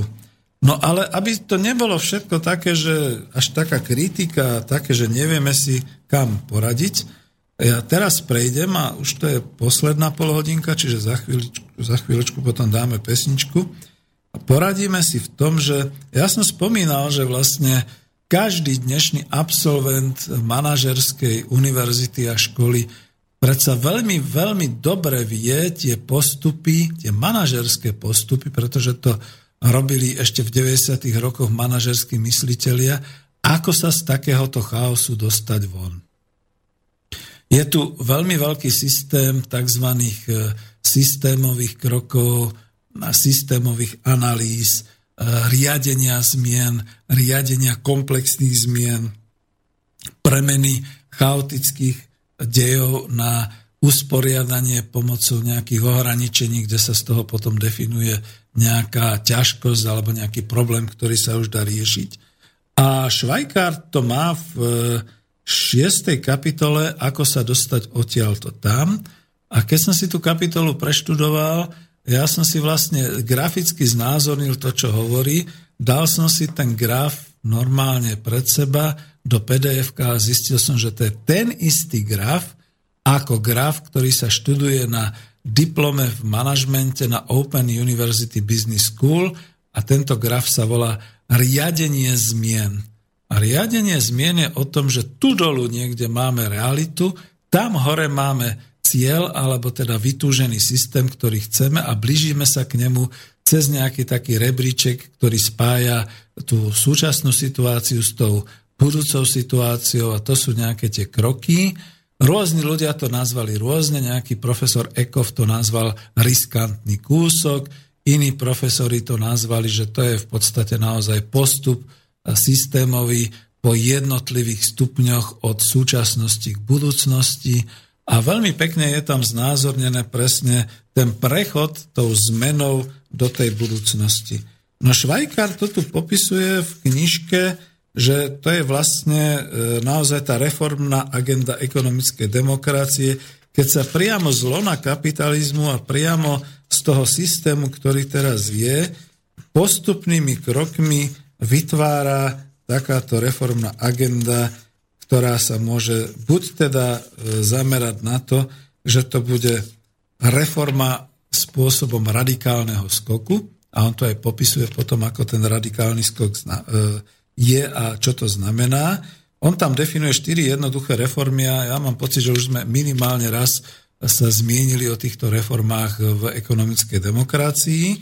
A potom tam popisuje taký systém, ktorý je ešte raz s citom pre akcionárov. To znamená, že dbá tam o to, aby sa nediali skoky revolučné s násilím, s nejakým obsadzovaním fabrik, s nejakým krvi prelievaním alebo podobne. Ale tuto to končím, aby bola možná pesnička. E, veľmi vtipne to tam uvádza a je to aj v tých nových materiáloch, ktoré on má v tej agende marca 2016, že uvedomme si, že dnes je už situácia, a on to tam tak pekne píše, dnes je situácia, keď sa mnohí podnikatelia, mnohí biznismeni už snažia predať svoj podnik alebo podeli vo svojich podnikoch štátu alebo proste spoločnosťam alebo niekomu, pretože už nevedia kam skonopí.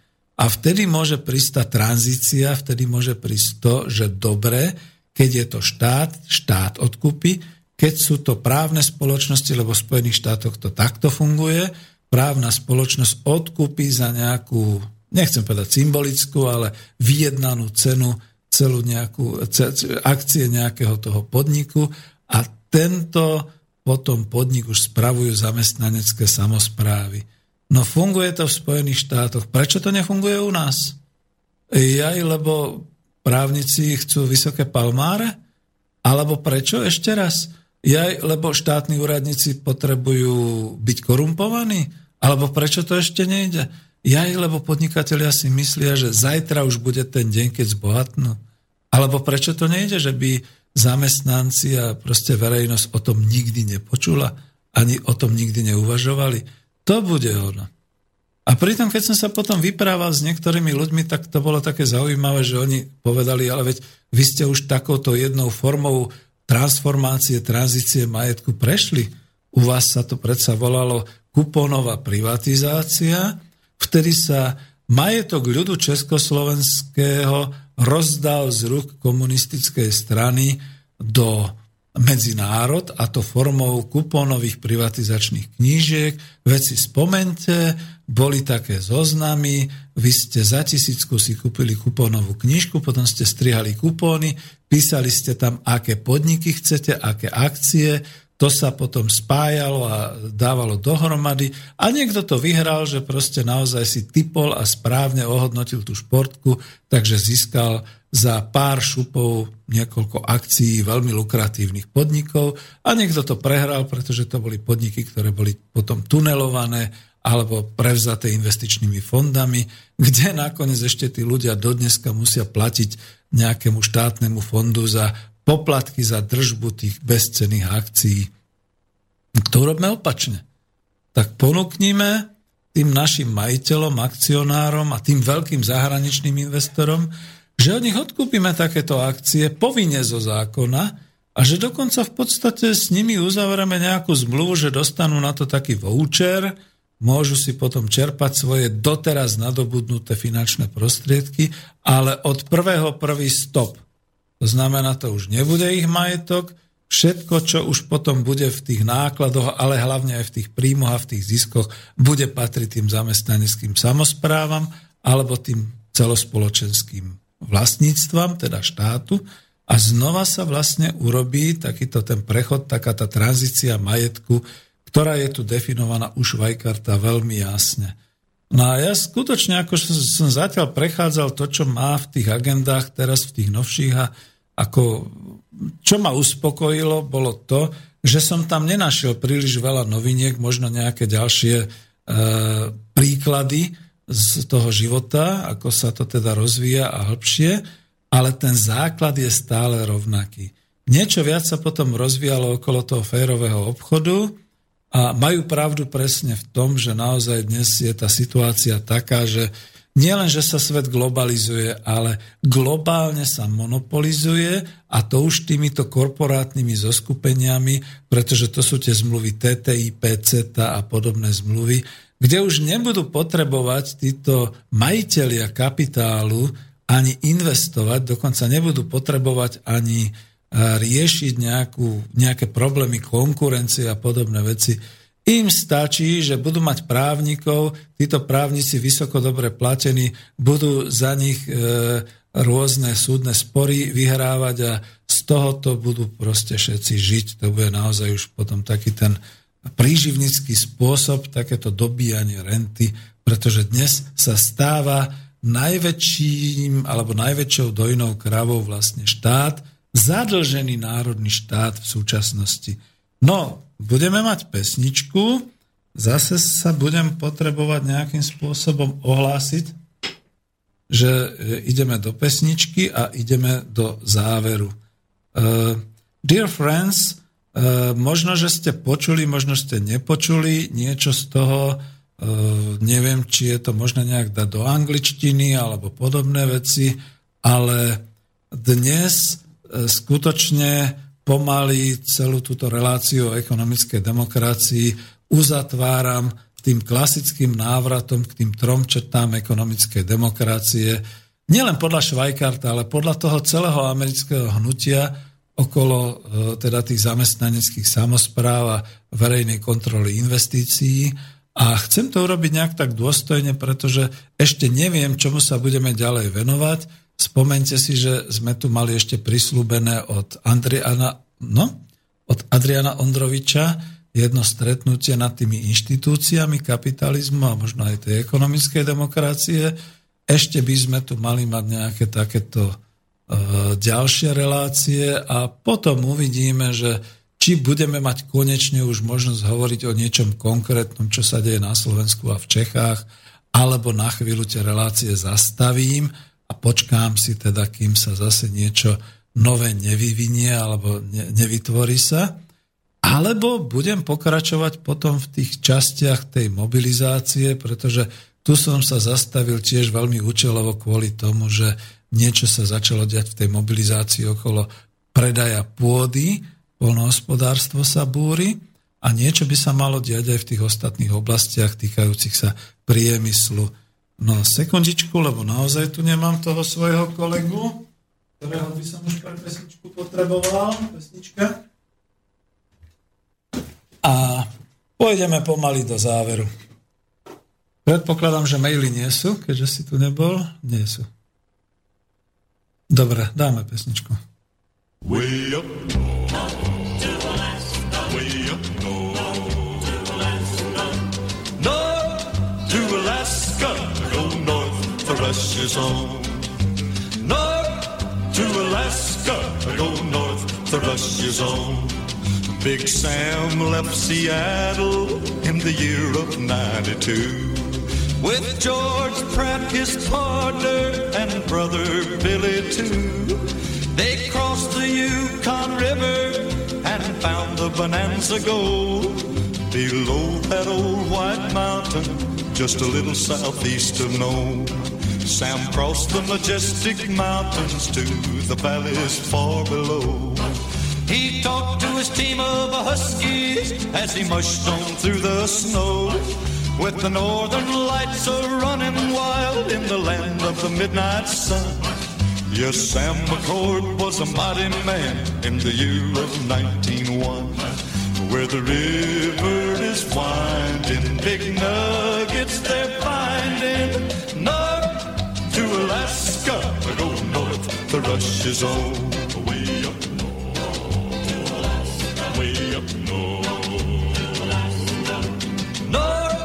To Alaska, I go north, the rush is on.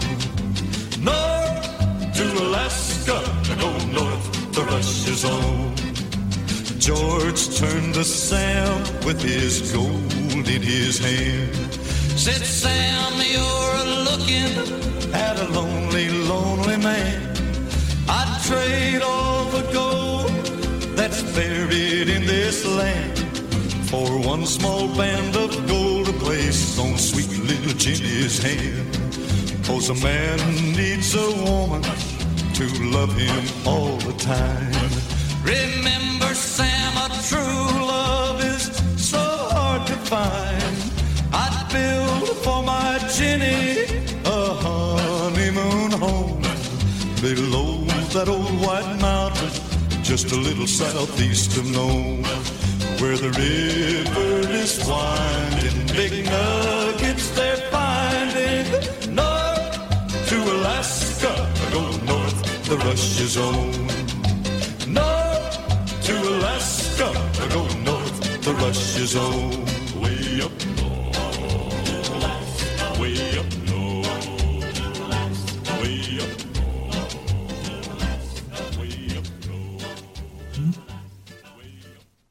Takže sa dostávame do finále. A teraz rozmýšľam, či to finále už urobiť tak, že ukončím aj veci okolo ekonomickej demokracie Švajkarta. A nechám to už na vás, aby ste si pozreli e, ten The Next System a jeho blogy, však dám to teda aj na YouTube potom asi. A ešte niečo teda povyprávam, alebo už úplne teda pôjdem do nejakého takého záveru. No ja som ešte chcel trošku aj z tej oblasti politickej ekonómie a je to z tej knihy Petra Dinuša Marx a spoločenské zmeny po roku 1989, že Marx nemohol predvídať takú tú evolúciu e, kapitalizmu, tu teda píše, že evolúciu postkapitalizmu, jeho pracovná teória ozaj nemusí plne zodpovedať novému sofistikovanému spôsobu tvorby bohatstva teraz už e, v tej postindustriálnej tretej vlne, tým sa však nič nemení na platnosti pracovnej teórie hodnoty v rámci politickej ekonómie, teda ohľadom charakteristiky systému spoločenských vzťahov, vlastníckých vzťahov spôsobu výroby. Tu sa musím zastaviť, pretože možno som mal povedať ešte tú podstatu politickej ekonómie, že na rozdiel od klasickej ekonómie, v politickej ekonómie sa fakt rozoznávajú výrobné vzťahy a výrobné síly a tie pomery medzi nimi. To znamená, v tej chvíli, keď sa výrobné síly, to znamená naozaj všetky tie výrobné prostriedky, ekonomické zdroje, a všetky takéto veci dostanú do rozporu s výrobnými vzťahmi a výrobné vzťahy to, je vlastne, to sú vzťahy vlastníctva, to sú spoločenské vzťahy, nastane určité napätie, ktoré sa vždy rieši nejakou zmenou, nejakým zlomom v ekonomickej a sociálnej transformácii a vznikne nové zriadenie.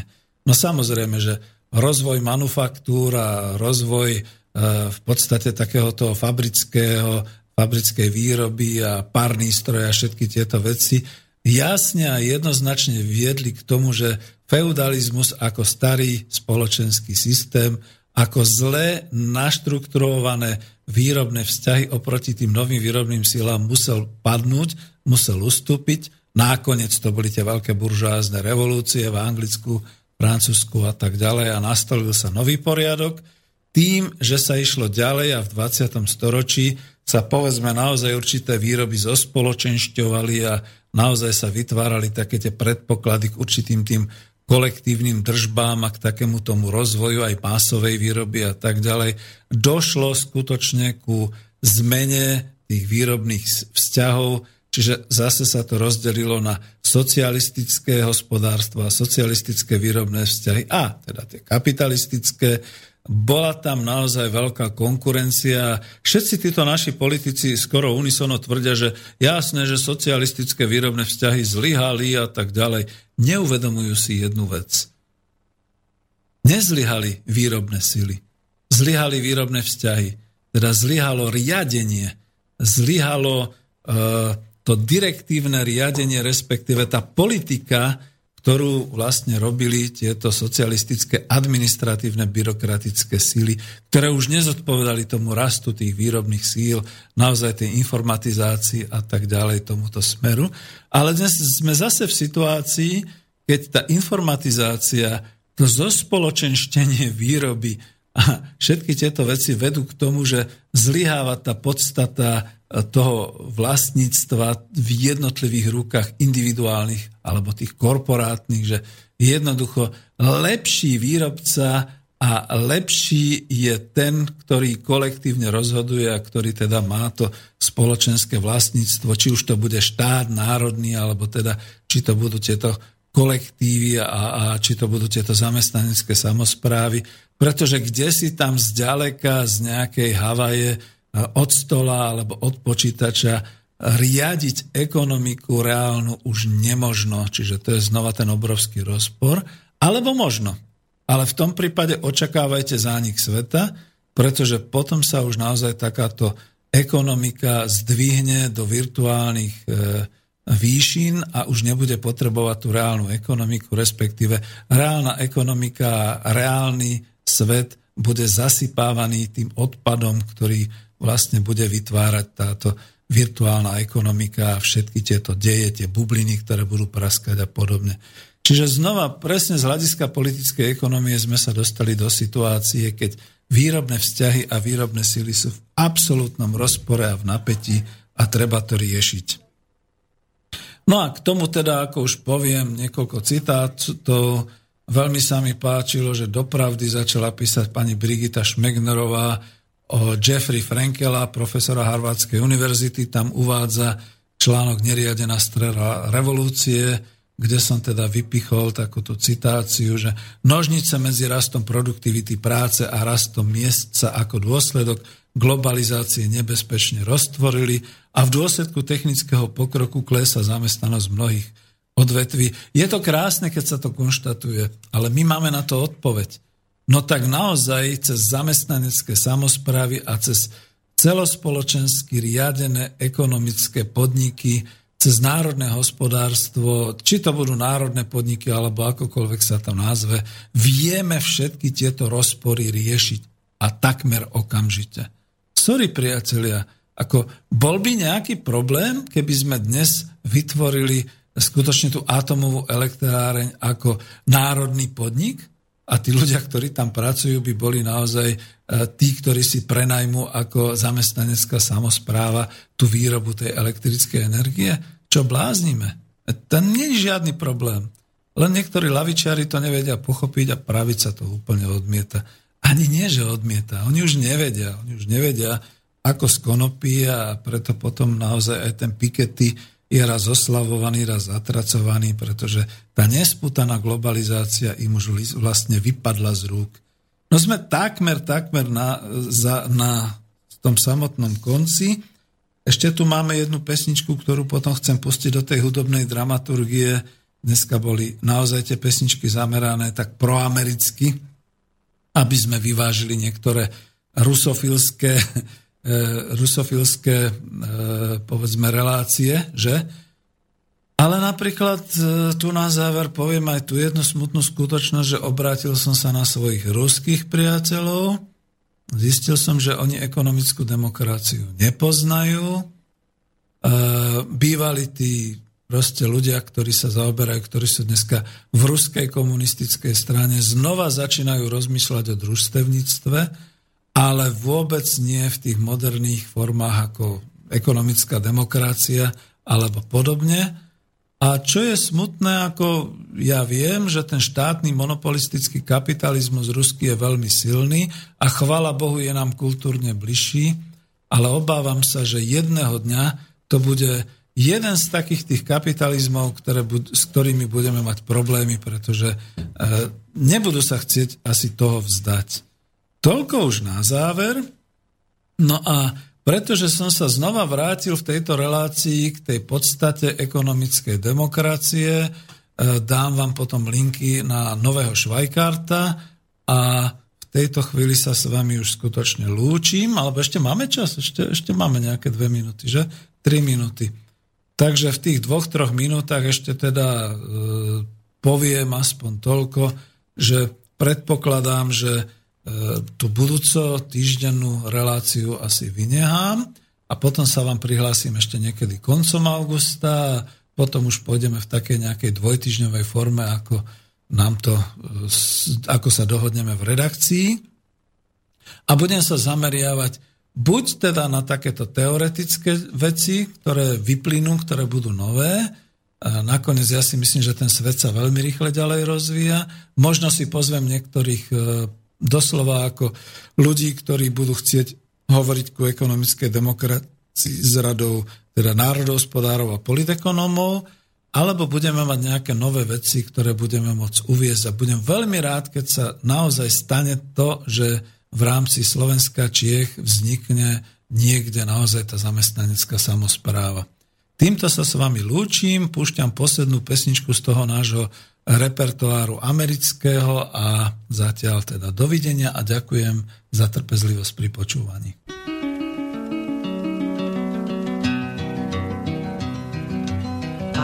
just a poor boy, though my story is seldom told. I squandered my resistance for a pocket full of mumbles, such are promises.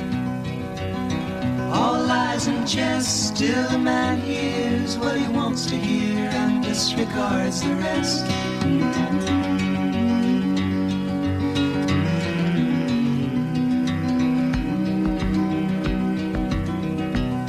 When I left my home and my family, I was no more than a boy in the company of strangers in the quiet of the railway station, running scared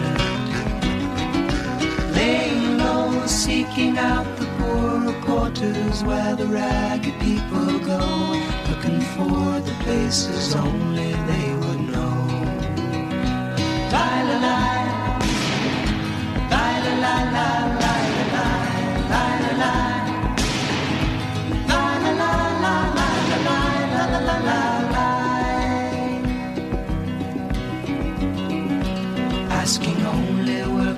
wages. I come looking for a job, but I get no offers. Just to come on from the wars on 7th Avenue. I do declare there were times when I was so lonesome I took some comfort there.